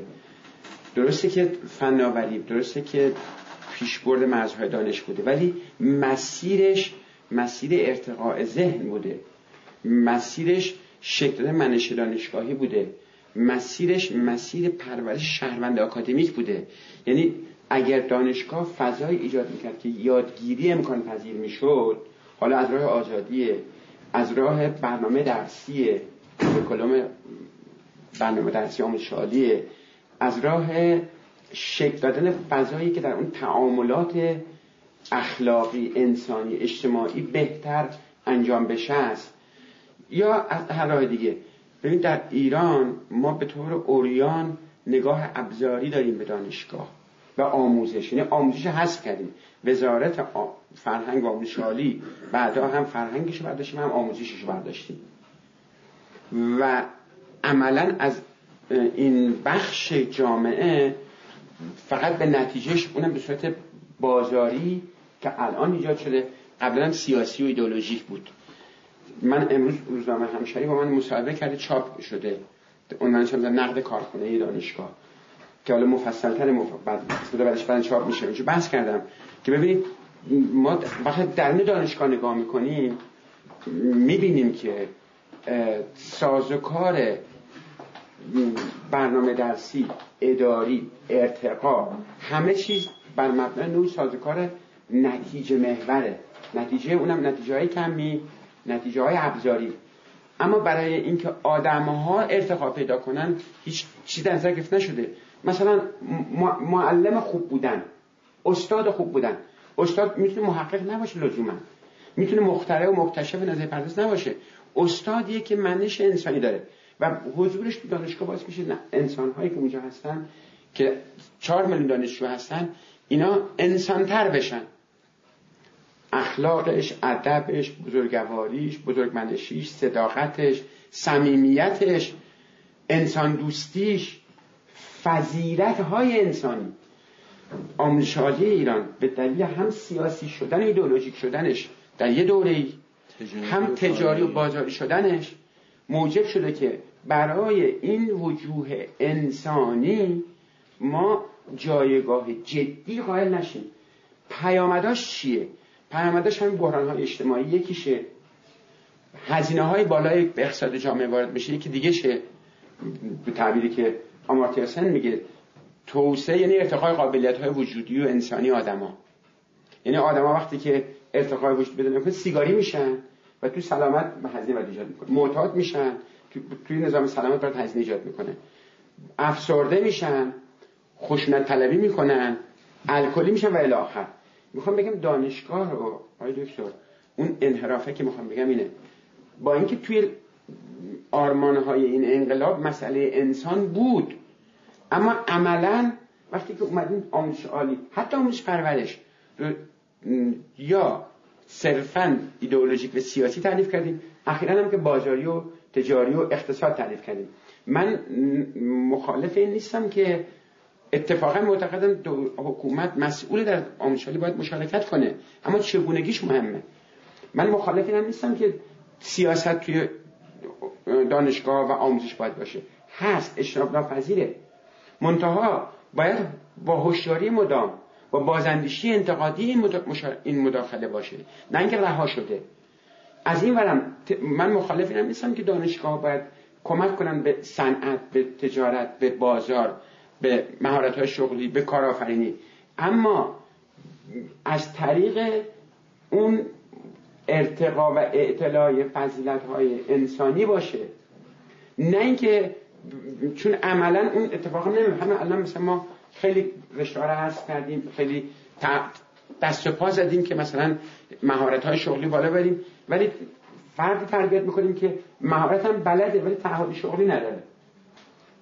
مهندسی پزشکی هم بلده. اما تو بیمارستان که میره اون کار اون چون لحاظ انسانی فضیلت ها منش ها و ارزش های وجودی لازم برای کار گروهی برای ارتباط برقرار کردن برای گوش دادن برای دقت کردن برای پذیرش مسئولیت شغلی. چون اینا رو پیدا نکرده تو دانشگاه عملا این مهارت هم که یاد می‌گیره همین مهارت هم میشه چه دزدی باشه رقایت گزیده برد کالا. یعنی میره توی دانشگاه میره توی کارخونه میره توی بیمارستان. پزشکی میشه که دارید می‌بینید که دارید عملکرد نظام پزشکی دارید می‌بینید. مهندسی میشه که باز داریم عملکردش می‌بینیم. می‌خوام بگم این آیه می‌خوام بگم مسئله فقط سیاسی نیست. مسئله اینو نداشتن نظریه آموزش در آموزش عالیه. آموزش عالی ایران فاقد نظریه یادگیری نظریه آموزشیه. شورای انقلاب فرهنگی. ببینید خب من اینا رو به شورا منصوب می‌کنم. می‌دونید چرا چون در اهداف و وظایف شورای انقلاب فرهنگی هست به عنوان عالی ترین نهاد بالادست که باید نظریه یادگیری نظریه آموزشی نظریه برنامه درسی آموزش عالی. خب همین الان اینجا شما به همون حرف های دکتر نه ببینید می‌خوام بگم اگه می‌خوایم ما کمک کنیم به کشور باید ذهنا درگیر یه موضوعات من روزمرن دیگه. دیگرن اصلا. یعنی حالا خب همین. راه و اشتباه میریم یا اشتباهی راه؟ ببین از من استاد دانشگاه اگه می‌پرسید من می‌تونم همیشه یا آقای دکتر که حالا از من استاد بندم هستن ما می‌تونیم بلاز نظری بگیم مشکل کجاست. من میگم درک مفهومی در شورای انقلاب فرهنگی از مسئله برنامه درسی از یادگیری از تمام اون چیزهایی که محیط یا اکولوژی آموزش هست. ببین اون رو از بین بردیم یا ضعیف کردیم. آموزش عالی باید آموزش عالی باشه. یعنی چی؟ یعنی اولا یادگیری باشه. یعنی آموزش یعنی عالی به معنی بالاتر نیست. یعنی متعالی تره متعالی محسوب به آدماست. ببینید الان ما دانش جامعه مشکلش چیه؟ من معتقدم مشکل ما اینه که هزینه تولید قدرت هزینه زندگی اقتصادی انقدر بالاست که هیچ سیستم قادر نیست این اینو تامین کنه. حتی اگر ایالات متحده و آلمان هم بیاد اینجا بعد از چند سال جانو می‌زنه. چون آدم ها در حوزه مصرف در حوزه انرژی در حوزه خود تخریبی مدیریت بدن. شما وقتی میگید سه میلیون معتاد دارید بالاترین میزان اعتیاد جهانه الان می‌دونید که داده ها نشون میده که اعتیاد میاد تحصیل کرده و تحصیل کرده دیگه برابر شده. یه زمانی انقلاب فرنگی باید تو این ورود می‌کرده به نظر شما. به هر حال نهاد بالا دست آموزش کشور. شورای انقلاب فرهنگی جای دیگه نیست. یعنی می‌خوام بگم تقاضایی که جامعه باید از شورای انقلاب فرهنگی داشته باشه تقاضای نظریه آموزش نظریه یادگیری نظریه انسانی نظریه اجتماعی اینکه ببینید تعریف کیفیت تو آموزش کیفیت به این نمیگن که مقاله خوب بنویسی. کیفیت به این نمیگن که کتاب خوب بنویسی. کیفیت در آموزش به این نمیگن که اختراعات ثبت اختراعات کنید. در آموزش ها این کتابی که تازه ترجمه شده بانک جهانی داده به سیاست گذاری نوآوری توضیح میده که اصلا نوآوری دیگه اون برنامه R&D research and که از 1980 تا 2000 تو جهان بود تو دانشگاه انتظار داشتن مطالعات نشون میده که شکست خورده. دیدن بیشتر نوآوری ها در بیرون دانشگاه داره تو جهان صورت می‌گیره. اونایی که موثرن. بنابراین بانک جهانی هم میگه بقیه هم میگن دانشگاه را بگذارید برای اینکه آموزش درست انجام بشه. دونالد گیلیس فیلسوف علم معروف. کتابی داره به نام پژوهش چگونه باید سامان یابد. اونجا توضیح میده که اگه دانشگاه می‌خواد سامان بدی باید طریق آموزش صورت بگیره آموزش یعنی یادگیری و یعنی انتقال اطلاعات نیست. بحرانی که شورای انقلاب فرهنگی داره اینه که شورای انقلاب فرهنگی نتونست انقلاب آموزشی در آموزش عالی کنه. انقلاب آموزشی چی بود؟ انقلابی که ما از یک آموزش انتقالی اطلاعات محور حافظ محور آموزش کمی انتقال پیدا کنیم به آموزش انسانی آموزش خلاق آموزش مشارکتی آموزشی که آدم ها دستاوردش باشن. انقلاب آموزشالی چی بود؟ انقلاب در کیفیت بود. کیفیت یعنی چی؟ یعنی اکولوژی پیدا بشه محیط اجتماعی ایجاد بشه که ما هم احساس آزادی کنیم. هم شوق یادگیری پیدا کنیم. آقای دکتر می‌دونید؟ سوال من از شما بکنم؟ به نظر شما شورای عالی انقلاب فرهنگی انقلاب نکرد تو فرهنگ؟ نه. به این معنی. آموزش عالی. به نظر شما شورای عالی انفعال فرهنگی می‌تونیم بخونیمش؟ یعنی انفعالا. حالا مثلا الان مواجه شده با همین ماجرایی که شما میگید مواجه شده با این که این جواب سوال منم هست. پس شما الان دادید اون جواب. یعنی. دانشجویان فنی مهندسی برتر ما عموما. نام دانشگاه رو نمی‌خوام ببرم. به دانشکده های برتر فنی مهندسی رو. اینها وقتی به سال سوم چهارم می‌رسن عموما نه صد درصد. ولی عموما با هم دیگه صحبت اینه که فلانی تو استنفورد می‌خوای بری تو از کلتک چیز گرفتی بوست. می‌کنه تو استنفورد. من که برکلی مدام دارن با هم دیگه بازم به این صحبت ایشون برمیگه حس بله. میهندی دوستی رو اگه تذکر دقیقاً. کرده نکردی. که اینجوری ابداً. داره یعنی یعنی ما دانشگاهیان که مشکل داریم بچه های مملکت رو که با کم و بیش جرعه ای از وطن دوستی که از خانواده یاد گرفتن کمی دارن میان به یمن و برکت برنامه‌ریزی های کلان شورای عالی و همینیز توانایی های یا بیلیاقتی های امثال بنده و حاکمیت پول تو جامعه آقای دکتر بله. سرمایه هم سال تغییر ها. ارزش ها و آره. انجام دیگه همش دیگه کل این رجال شیفته خدمت و چیز دیگه کل هم مجبور بعد این میشه که این بچه مثلا ترم پنجم ششم سال سوم در می‌رسه و چهارم دیگه تو فکر اینه که فاجعه است. دبیرستان‌های برتر ما؟ رسیده؟ بله بله،. بله. در اینا که میفرمایید یعنی- همش ریشش کجاست؟ به اعتقاد من ریشش هم که اشاره کردم. ما وقتی که وزارت فرهنگ و آموزش عالی فرهنگش رو برمیداریم آموزشش هم برمیداریم یعنی چی؟ یعنی به یک نظریه رسیدیم که در اون نظریه فرهنگ به معنای اون نظام معنایی اون شیوه زندگی اون وجه. انسانی موضوعیت نداره. ببخشید و هم که برمیداریم یعنی یادگیری رو برمیداریم. من من حالا اصلا احساس می‌کنم آقای دکتر زیبا کلام خیلی کاربردی تر میگه دغدغه شورای عالی انقلاب فرهنگی و دور هم جمع شن. بگن آقا چرا بچه ها دارن به این فکرن؟ به این فکر نمی‌کنن. ماده پنج امروز و روز آین من- من یعنی من اینجوری فکر امروز- نمی کنم نه نه من این حرف اینجا قبول ندارم. تفاوته. اجازه بدید. من درست- درست فهمیدم. آقای دکتر به اعتقاد من شورای عالی انقلاب فرهنگی شما حاصل کار رو ببینید به تعبیر خوب خودتون میوه رو نگاه کنید. این که حالا تو ریشه ادعاهای اونجا میوه که نگاه می‌کنیم میوه شورای انقلاب فرهنگی می‌بینیم که بزهکاری در میان نوجوان ها ابدا موضوعیتی نداره. راندخاری و نهادینه شدن فساد و غارت بیت المال تو میان رجال مملکتی اصلا موضوعیت براش نداره. کلان پدیدارهای ویرانگر مملکت. آیا شیرین یعنی درگیر ولی- یه سری مباحث من- و بوروکراتیک ببینید و من ریشه رو کجا. می‌دونم آقای دکتر. ببینید آقای دکتر من فکر. می‌کنم فکر می‌کنم که شما درست میگید ولی دارید ظاهر قضیه رو میگید. شما دارید کمک نمی‌کنید. یعنی م- ببین اینجوری بگم. کمک بکنیم که یه مقداری بفهمیم داستان چیه. ببین من داستان اینجوری می‌فهمم.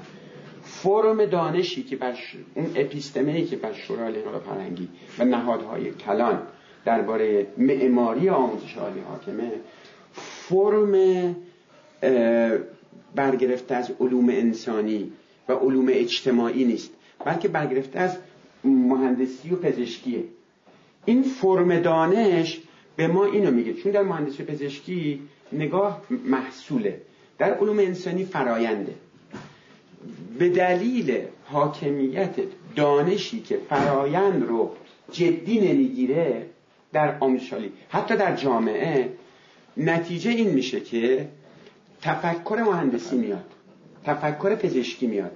چون پزشکی فرم دانشش بیشتر عمدتا محصوله. آقای دکتر خب. فاضلی ببخشید. به من چون یادداشت دادم میگن ما سوال داریم. خیلی زحمت کشیدن باز باز خواهش همین بحث رو در. یعنی قالب یعنی می‌خوام بگم اگه شورالی بخواد دیوار بازندیشی کنه باید متوجه بشه که اون اپیستمه که تو این سه دهه گذشته داشته اینا رو جلو می برده این بوده. چون از آقای مثلا رؤسا دبیران شورا نظر بگیرین که مهندس پزشکی بود اول آقای گلپایگانی.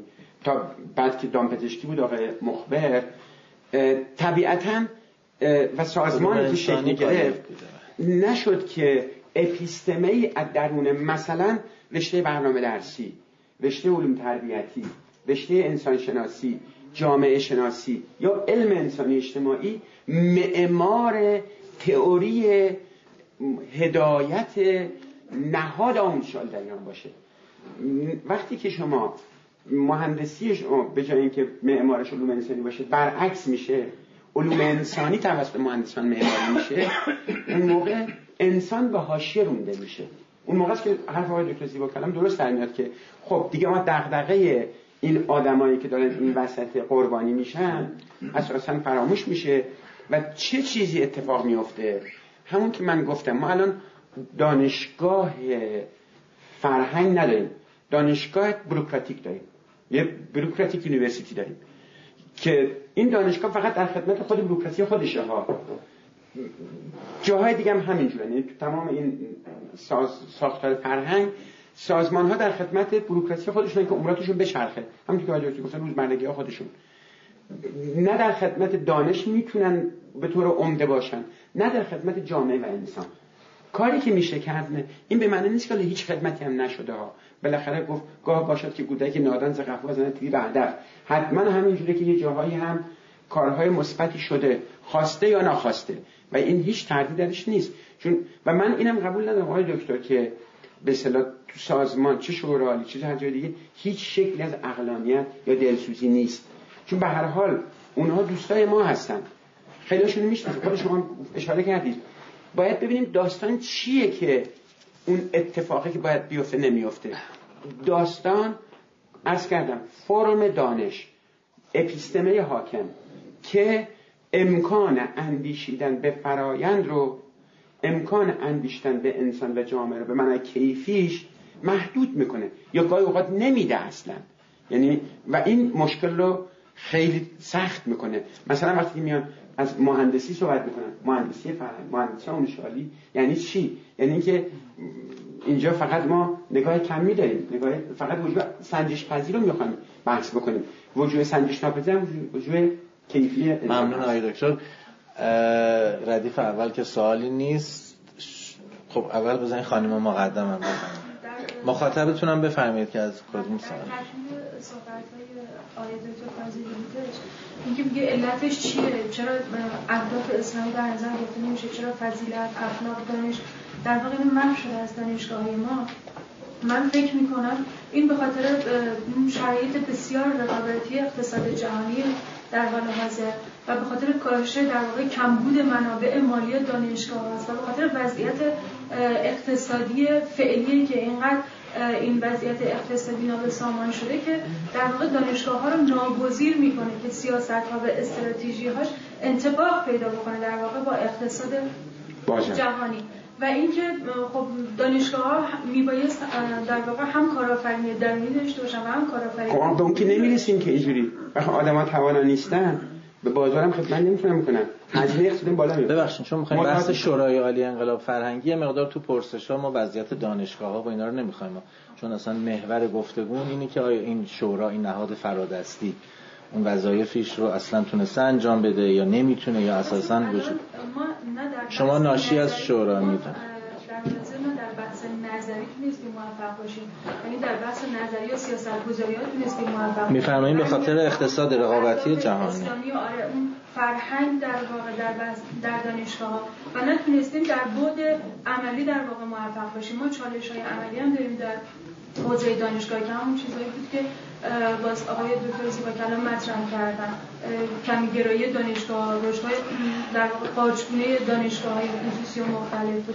یعنی ما در هر دو حوزه در واقع ضعف داریم. ممنون. در واقع پرسشی نبود. اون دوست کناری بود بعد من برمیگردم به شما.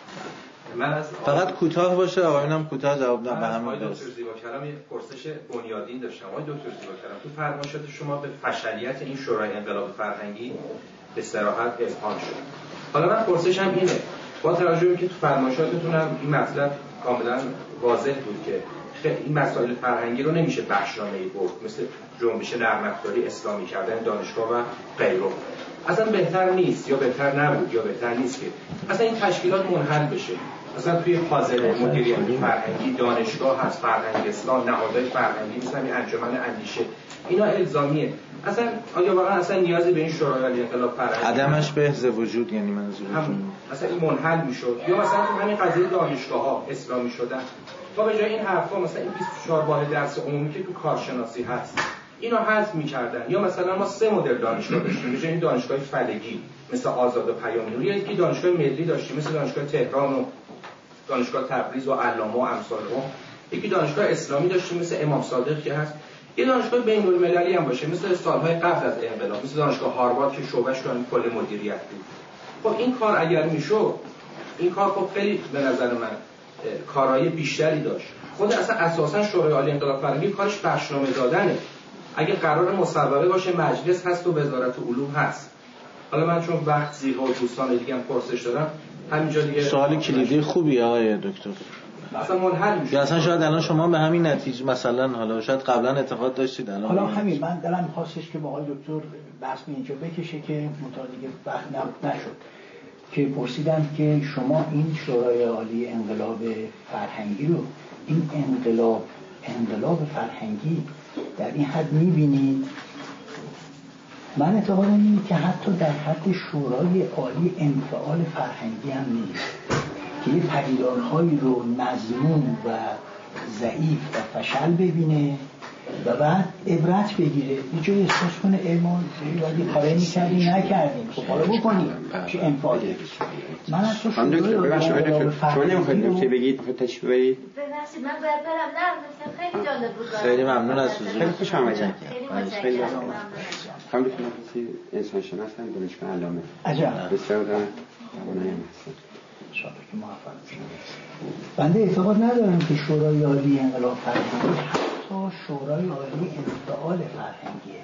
یعنی انفعالا با توجه به رویدادهای مستحدث و جدیدی که رخ میده و ناگواره وقتی به اونا نگاه کنه عبرت بگیره بنشینن و بعد راهبردی و سیاست گذارانه برخورد کنن. نه موردی و مستاقی موردی مستاقی مال مؤسساتی دیگه است. مال پژوهشگاه ها و دانشگاه ها و ایناست.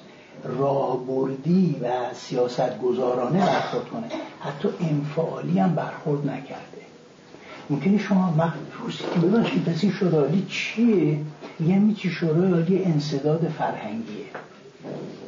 به عبارت دیگه می‌خوام وقت حرف شما رو بزنم. یعنی با این نامگذاری با این تصمیه می‌خوام بگم که شورایی است که باید تعطیلش کرد. این ترکیب ترکیب عقیم و سرطانیه. به نظر میآید دارد کارهایی می‌کند. به نظر میاد که داره ایدولوژی ایدولوژی نداره. ایدولوژی نمی‌فهمه چیه. ترکیب رو دارم از می‌کنم نه. آهاد اساتیدی که برخیشون رو خروجی و دادشون. خروجی حاصل کار وقتی نگاه می‌کنیم مثلا ایدولوژی معمولیت اینا ندارن. معمولیت اصلا چه می‌فهمن چیه؟ اینا قرار بوده که مثلا یه کارایی بکنن چیزهای کلی کلیات انشایی بهشون گفته شده. و اینها ابدا توانایی رو ندارن که این کلیت رو که ابدا قیافه ایدولوژیک هم نداره و خیلی از اون دقیقتر و ظریفتر و برنده تر اون وقت من در اندیشکده ها و شوراهای راهبردی آمریکا و انگلستان و آلمان سراغ دارم من, من, من سراغ ندارم اینجا ما خیلی فروتر از این هستیم. شورای انصداد فرهنگی خیلی ناچیزتر از اونه که بتونه یه ایدولوژی رو یه ایدولوژی نرم لطیف فضیلت معابانه رو فضیلت محورانه رو از باب تایید دارم اشاره می‌کنم با اتفاقی بتونه این رو بتونه اینو شیوع بده ترویج کنه تو دانشگاه. خیلی بیلیاقت تر از اینه که بتونه حتی فضایل رو فضایل رو اصلا رواج بده. من معتقدم که دانشگاه های ما فوق العاده موفق بودند در اینکه وطن دوستی رو در دل جوانانمان و جوانان ما بمیرانند از بین ببرن آرمانگرایی رو. فضایل رو هر نوع آرمانی رو از جمله های بسیار محبوب و مطلوبی که آقای دکتر نام تمام این رو ما تو دانشگاه به می‌بریم. و شورای انقلاب فرهنگی اصلا نمی‌فهمه که چه اتفاقی داره میفته اگر می‌فهمید و چنان عزمی میداشت قاعدتا باید ظرف این سی و اندی سال مثلا بعد از 15 سال بعد 20 سال بعد 25 بعد 30 ای فکر افتاد می‌گفت ای ما چهار داریم بکنیم تو دانشگاه بچه های صاف و صادق و نسبتا سالم و از توی خانواده داریم میاد اینجا نمی‌دونیم که چیکارشون داریم می‌کنیم.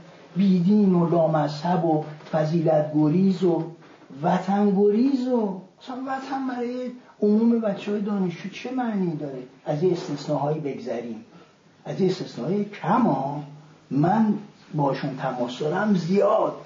استثناء کمه دیگه. خیلی کمه. نه می‌خوان که یعنی برای اینکه نگن همه دارن یه کوچولو جا میزن حالا من یه ملاحظه اینجا بگم خدمتتون. راجع به تمامش کنم. سوال عزیزمون رو. به اعتقاد من بله باید تعطیل بشه. باید تعطیل بشه و یک تمرکز زودایی صورت بگیره و بعد یک مطالبه از ناحیه رسانه ها نخبگان.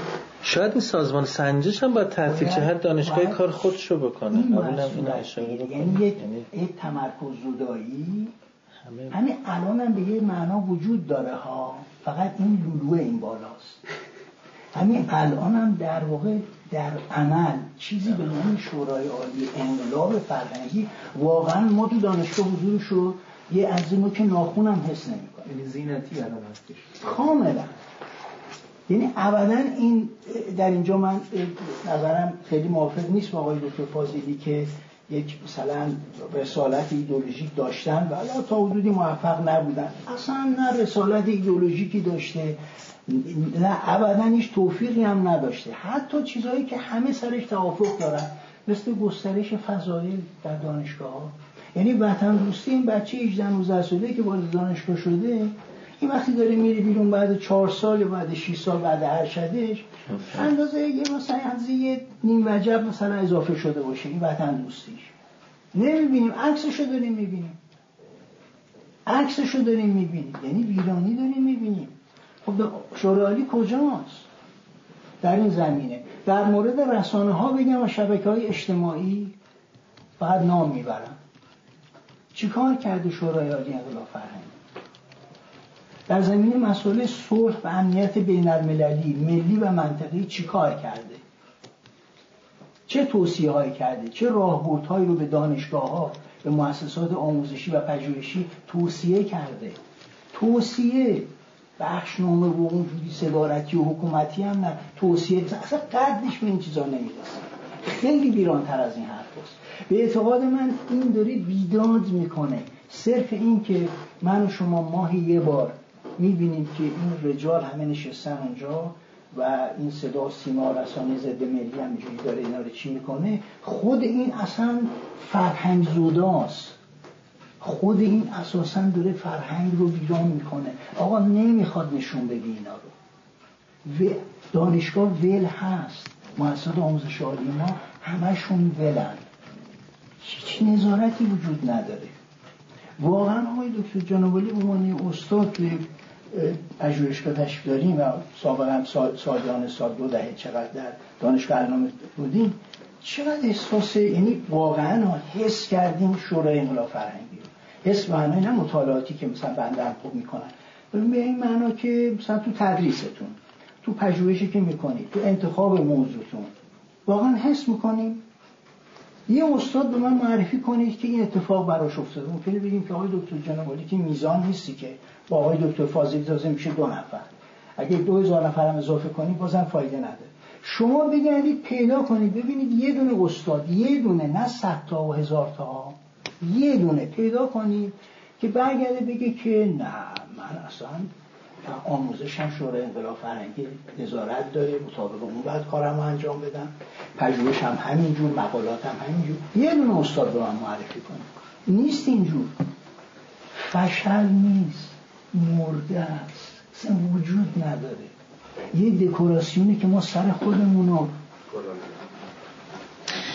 ما نه. ما نه. حاکمیت. حاکمیت فکر می‌کنه که این اساتید به نام این چهره های نمی‌دونم نامور این نمی‌دونم مقامات رئیس جمهور رئیس فلان اینا مثلا اونجا نشستن یه کاری دارن می‌کنن. هیچ کاری نمی‌کنن. کار هم مسببات اون تفسیر ماده بود که فرض کردم. ببخشید آقای نه قشنگ بود جواب. من من یه چیزی بله. ملاحظه بگم فقط فرصتی هم باشه بله،. من کوتاه میگم. یه ملاحظه اولم این که من موافقم که هر چقدر در واقع سیاست های تمرکز زدایی در حوزه فرهنگ و آموزش صورت بگیره برای بهبود و اصلاح ضرورت داره منتها باید تمرکز رو تعریف کنیم که دقیقا منظورمون چی هست. نکته دوم اینکه من فکر نمی کنم توی ساختاری که حاکمیت جمهوری اسلامی هست شورا نباشه بهتره.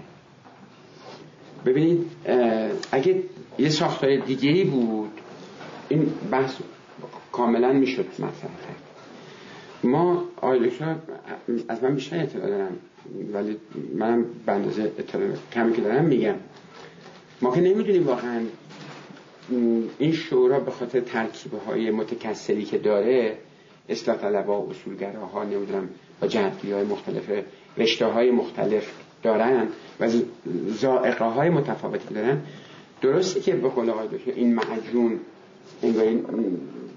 انسجام نداره ولی اون روی سکن ببینیم که چنین شورایی نداشتن اون انسجام جاهای مهمی تو این مسیر سی و پنج ساله کمک کرده تا بعضی از اتفاقا نیفته.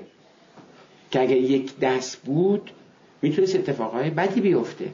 به خاطر داشته زمان آقای احمد نژاد رو و زمانهایی که حالا هر دوره با زارقه های خاص خودش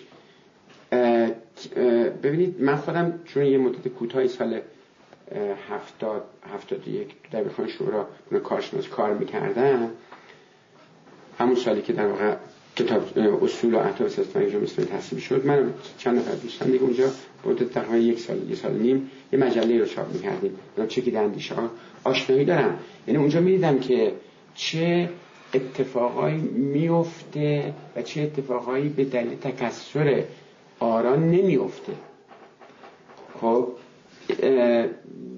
مثلا یه سال همون 69 70 بحث ویدئو بود. بعدا بعد که منجر شد به اینکه شورا اجازه بده مؤثر صنایع تصویری درست بشه و یه اتفاقای برای گسترش و بست آزادی های اجتماعی فرهنگی به وجود اومد. و اون حاصل ت- تکثر و تنوع آرا تو شورا بود. نمونه اون رو میشه تا همین الان ده تا 20 تا توضیح داد که چون اتفاق نیفتاده ما دیگه الان خبر نداریم. چه اتفاقایی می‌تونست بیفته. ولی همون شورا با همه این ضعف هایی که ما میگیم. اینا که میگم برای دفاع از عملکرد سازمان نیست. می‌خوام بگم بلاز تحلیلی واقع بین باشیم. یعنی نگیم که به اصطلاح این تکسر بده یا اینجوری هم نگیم که انصداد بوده. چون این نیاز به این داره که واقعا اتفاقایی که نیفتاده رو محاسبه کنیم. که همین شورا با همین ترکیبش باعث شده. یا مثلا نمونه دیگه بگم. همین بحث نقش مهندسی فرهنگ کشور. خب این وقتی مطرح شد توش بحث شد نقد شد تکسر آرا شکل گرفت. در جلسه که تشکیل دادم برای نقد منم حضور داشتم در مرکز تحقیقات استراتژیک. خب اونجا دیدم که این فضای نقد رو کی داره اجازه میده؟ همین تکسر آرایی که اونجا هست. به همین ترتیب میشه ده ها نمونه دیگه اشاره کرد از اینکه شورا کجا تونسته در واقع مانع بشه به دلیل وجود سلیقه ها زائقه ها دیدگاه های متفاوت این می‌خوام بگم من اینجوری فکر نمی کنم که اولا نبودنش بهتر از بودنشه. به خاطر اینکه توی این ساختار سیاسی اون شورا حتی اگه بخواد بخوایم تصمیم تمرکز زدایی کنیم باید شورا بالا دست باشه به نظر من. اگر بخوایم این نکته که آقای دکتر زیبا و منم بهش اعتقاد دارم. واقعا آزادی دستوری نیست. اما فهم همین دستوری نبودنش هم یه شورای قدرتمندی می‌خواد که بفهمه. چرا اینو میگم؟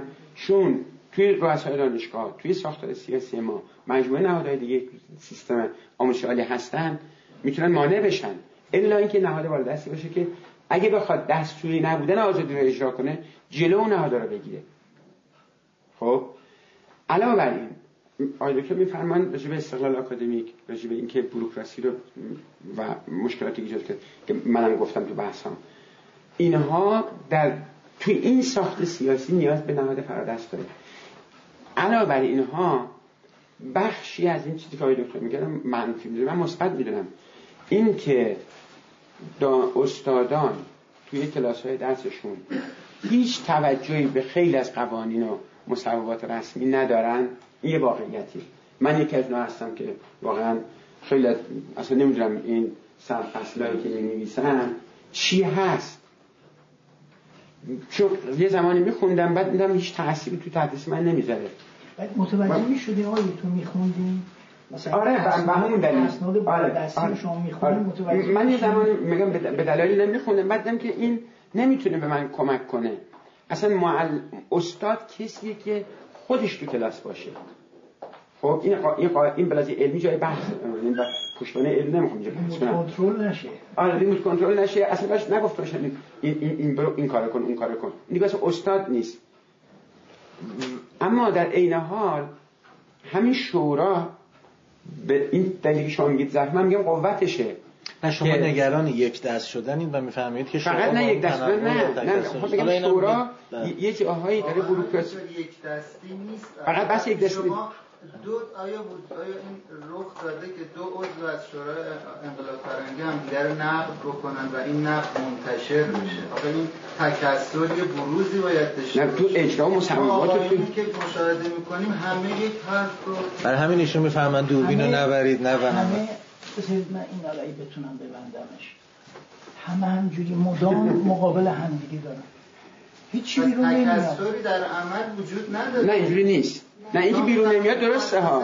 ولی اینکه تکثر تو عمل نیست واقعیت نداره. اگر نهادی مثل شورای انقلاب فرهنگی نبود ما ده ها از من نگرانم که اینجوری فهم بشه که من دارم دفاع می‌کنم. چون من در جایگاهی نیستم که بخوام شورا دفاع کنم. خب منم برای این نیومدم اینجا. ولی خب چون هیچ نماینده شورا نیومده آدم باید این مقدار واقع بین صحبت کنه. فضام دانشگاهی هست. ببینید واقعیتش اینه که اولا تکثر هست. اما نقد شما درسته. که چرا ما متوجه نمیشیم؟ یعنی از لحاظ حوزه عمومی این نقد درسته. چرا ما متوجه چون من خودم به دلیل که کارشناس بودم می گوش می‌دادم بعضی از جلسات رو اون زمان. بسیار جدی با هم دیگه بحث موضوعات اختلاف نظر واقعی نه نمایشی. خب سر چی؟ ببینید آقای دکتر زیبا. بحث موضوع مهم هم حتی. و همونجا باعث می‌شد که اون اینکه آقای دکتر میگه چرا مصوبات مهم نیومده به دلیل اینکه مصوبات مهم به خاطر تکثر. اجازه شکلیش وجود نداره. این یه جهت بده به جهت اینکه منم گفتم ما انتظار داریم که اون شورا یه کاری بکنه. یعنی ولی از یه جهت خوبه که جنبه سلبی شورا ببین جنبه سلبی شورا جنبه مهمیه. این که در یه ساختار حاکمیتی که به لحاظ تئوریک هم ایدئولوژیکه هم مداخله حد اکثری می‌کنه بالاترین نهادش مداخلاتش محدود شده. به دلیل شما میگید ضعف منم میگم ضعف. میگید به دلیل نمی‌دونم ترکیب نادرست منم میگم ترکیب میگید به دلیل اینکه اصلا قابلیت حرف میگم. میگم اشکال نداره. حداقل وجه سلبیش وجه سازنده بوده در بعضی جهات نه تماما. اینو باید بحث بگیم کجا. می‌خوام بگم یه مقداری من مخالفم با اینکه بگیم اولا انصداد بوده. تو سوال بعدی که نبودنش بهتر از بودنشه. الان ما یه دو چون ایشون خیلی فقط سوال آخر میشه عذرخواهی می‌کنم. نمی‌خواستم قطع کنم. من در فرمایشات آقای فاضلی یه راهکار دیدم. در پاسخ به همون به مشکلی که هستم مطرح فرمودید یه جمله حضور پیدا نکردم از کیه. میگه کشورهای جهان سوم به وسیله مهندسین و پزشکان اداره میشن. و ویران میشن. اداره میشن. و کشورهای توسعه یافته به وسیله علوم انسانی. بنابراین راهکار رو همین مطلبه. اون ترکیبی که می‌تونه در بخش فرهنگ تأثیرگذار برنامه ریز انسان تربیت کن تغییر رفتار در دانشگاه رو ایجاد کنه باید از جنس علوم انسانی بله. باشد. من تمام ارزم همین بود. ولی سیاست عمومی مملکت همه اون نهادهایی که قدرت دارن توده مردم اونایی که توده مردم رو به حرکت در میارن کانونهای اصلی قدرت اصلا باوری به علوم انسانی ندارن. خب یکی نقدای من به انسانی را- شورا هم همینه. حالا فهم نشد اینو بگم که شورا باید بازندشی می‌کرد. یک زمانی گفتن این علوم سکولارن اینا قدرن بعد از 35 سال. مشروعیت جدایی کرد شورا از علوم انسانی. با اینکه خودش هم علوم انسانی توشون زیاده. و این بحران ایجاد کرد. اون بحران چی شد؟ این شد که بدبینی سیاسی به علوم انسانی شکل گرفت. و این بدبینی باعث شد که این علوم نتونه کارکرد خودش رو توی سیاست ایجاد کنه من اینجا شورا رو در واقع می‌تونم نقد بکنم بگم این چه شورایی بود که شورای فرهنگی نتونست علم انسانی اجتماعی رو نه تنها نتونست بلکه خودش دکتر عامل فاضلی عزیز میام ما رو چون تعطیلش باید آقای خش باید دکتر قول دادیم کمش تیکه رو که خواستم به بله. فرمایش آقای زیباکرم وز کنم اون ترکیبی که تو کشوری که ایشون اسم برد اسمش هم برامون خیلی به قولان خوشایند نیست اون ترکیب از این جنسن. یعنی آدمای نخبه از هر دو گروه نخبه ابزاری اجرایی و نخبه فکری این دو در کنار هم از حوزه علوم انسانی تأثیر گذار جمله پایانی هم آقای کلام. که تمومش کنیم. ما متاسفانه اون نخبگان رو یه قدری جمع کردیم ولی همه جمع هم نخبگان نیستن. جدا از اینکه برخی از دوستان دامپزشکن و توضیح تخصصیشون مثلا اطفال بله دیگه دیگه فراغون دیگه. اونا رو که بذاریم کنار اون باقی مانده علوم انسانی اجتماعی هم خیلی معلوم نیست که. خیلی ممنون.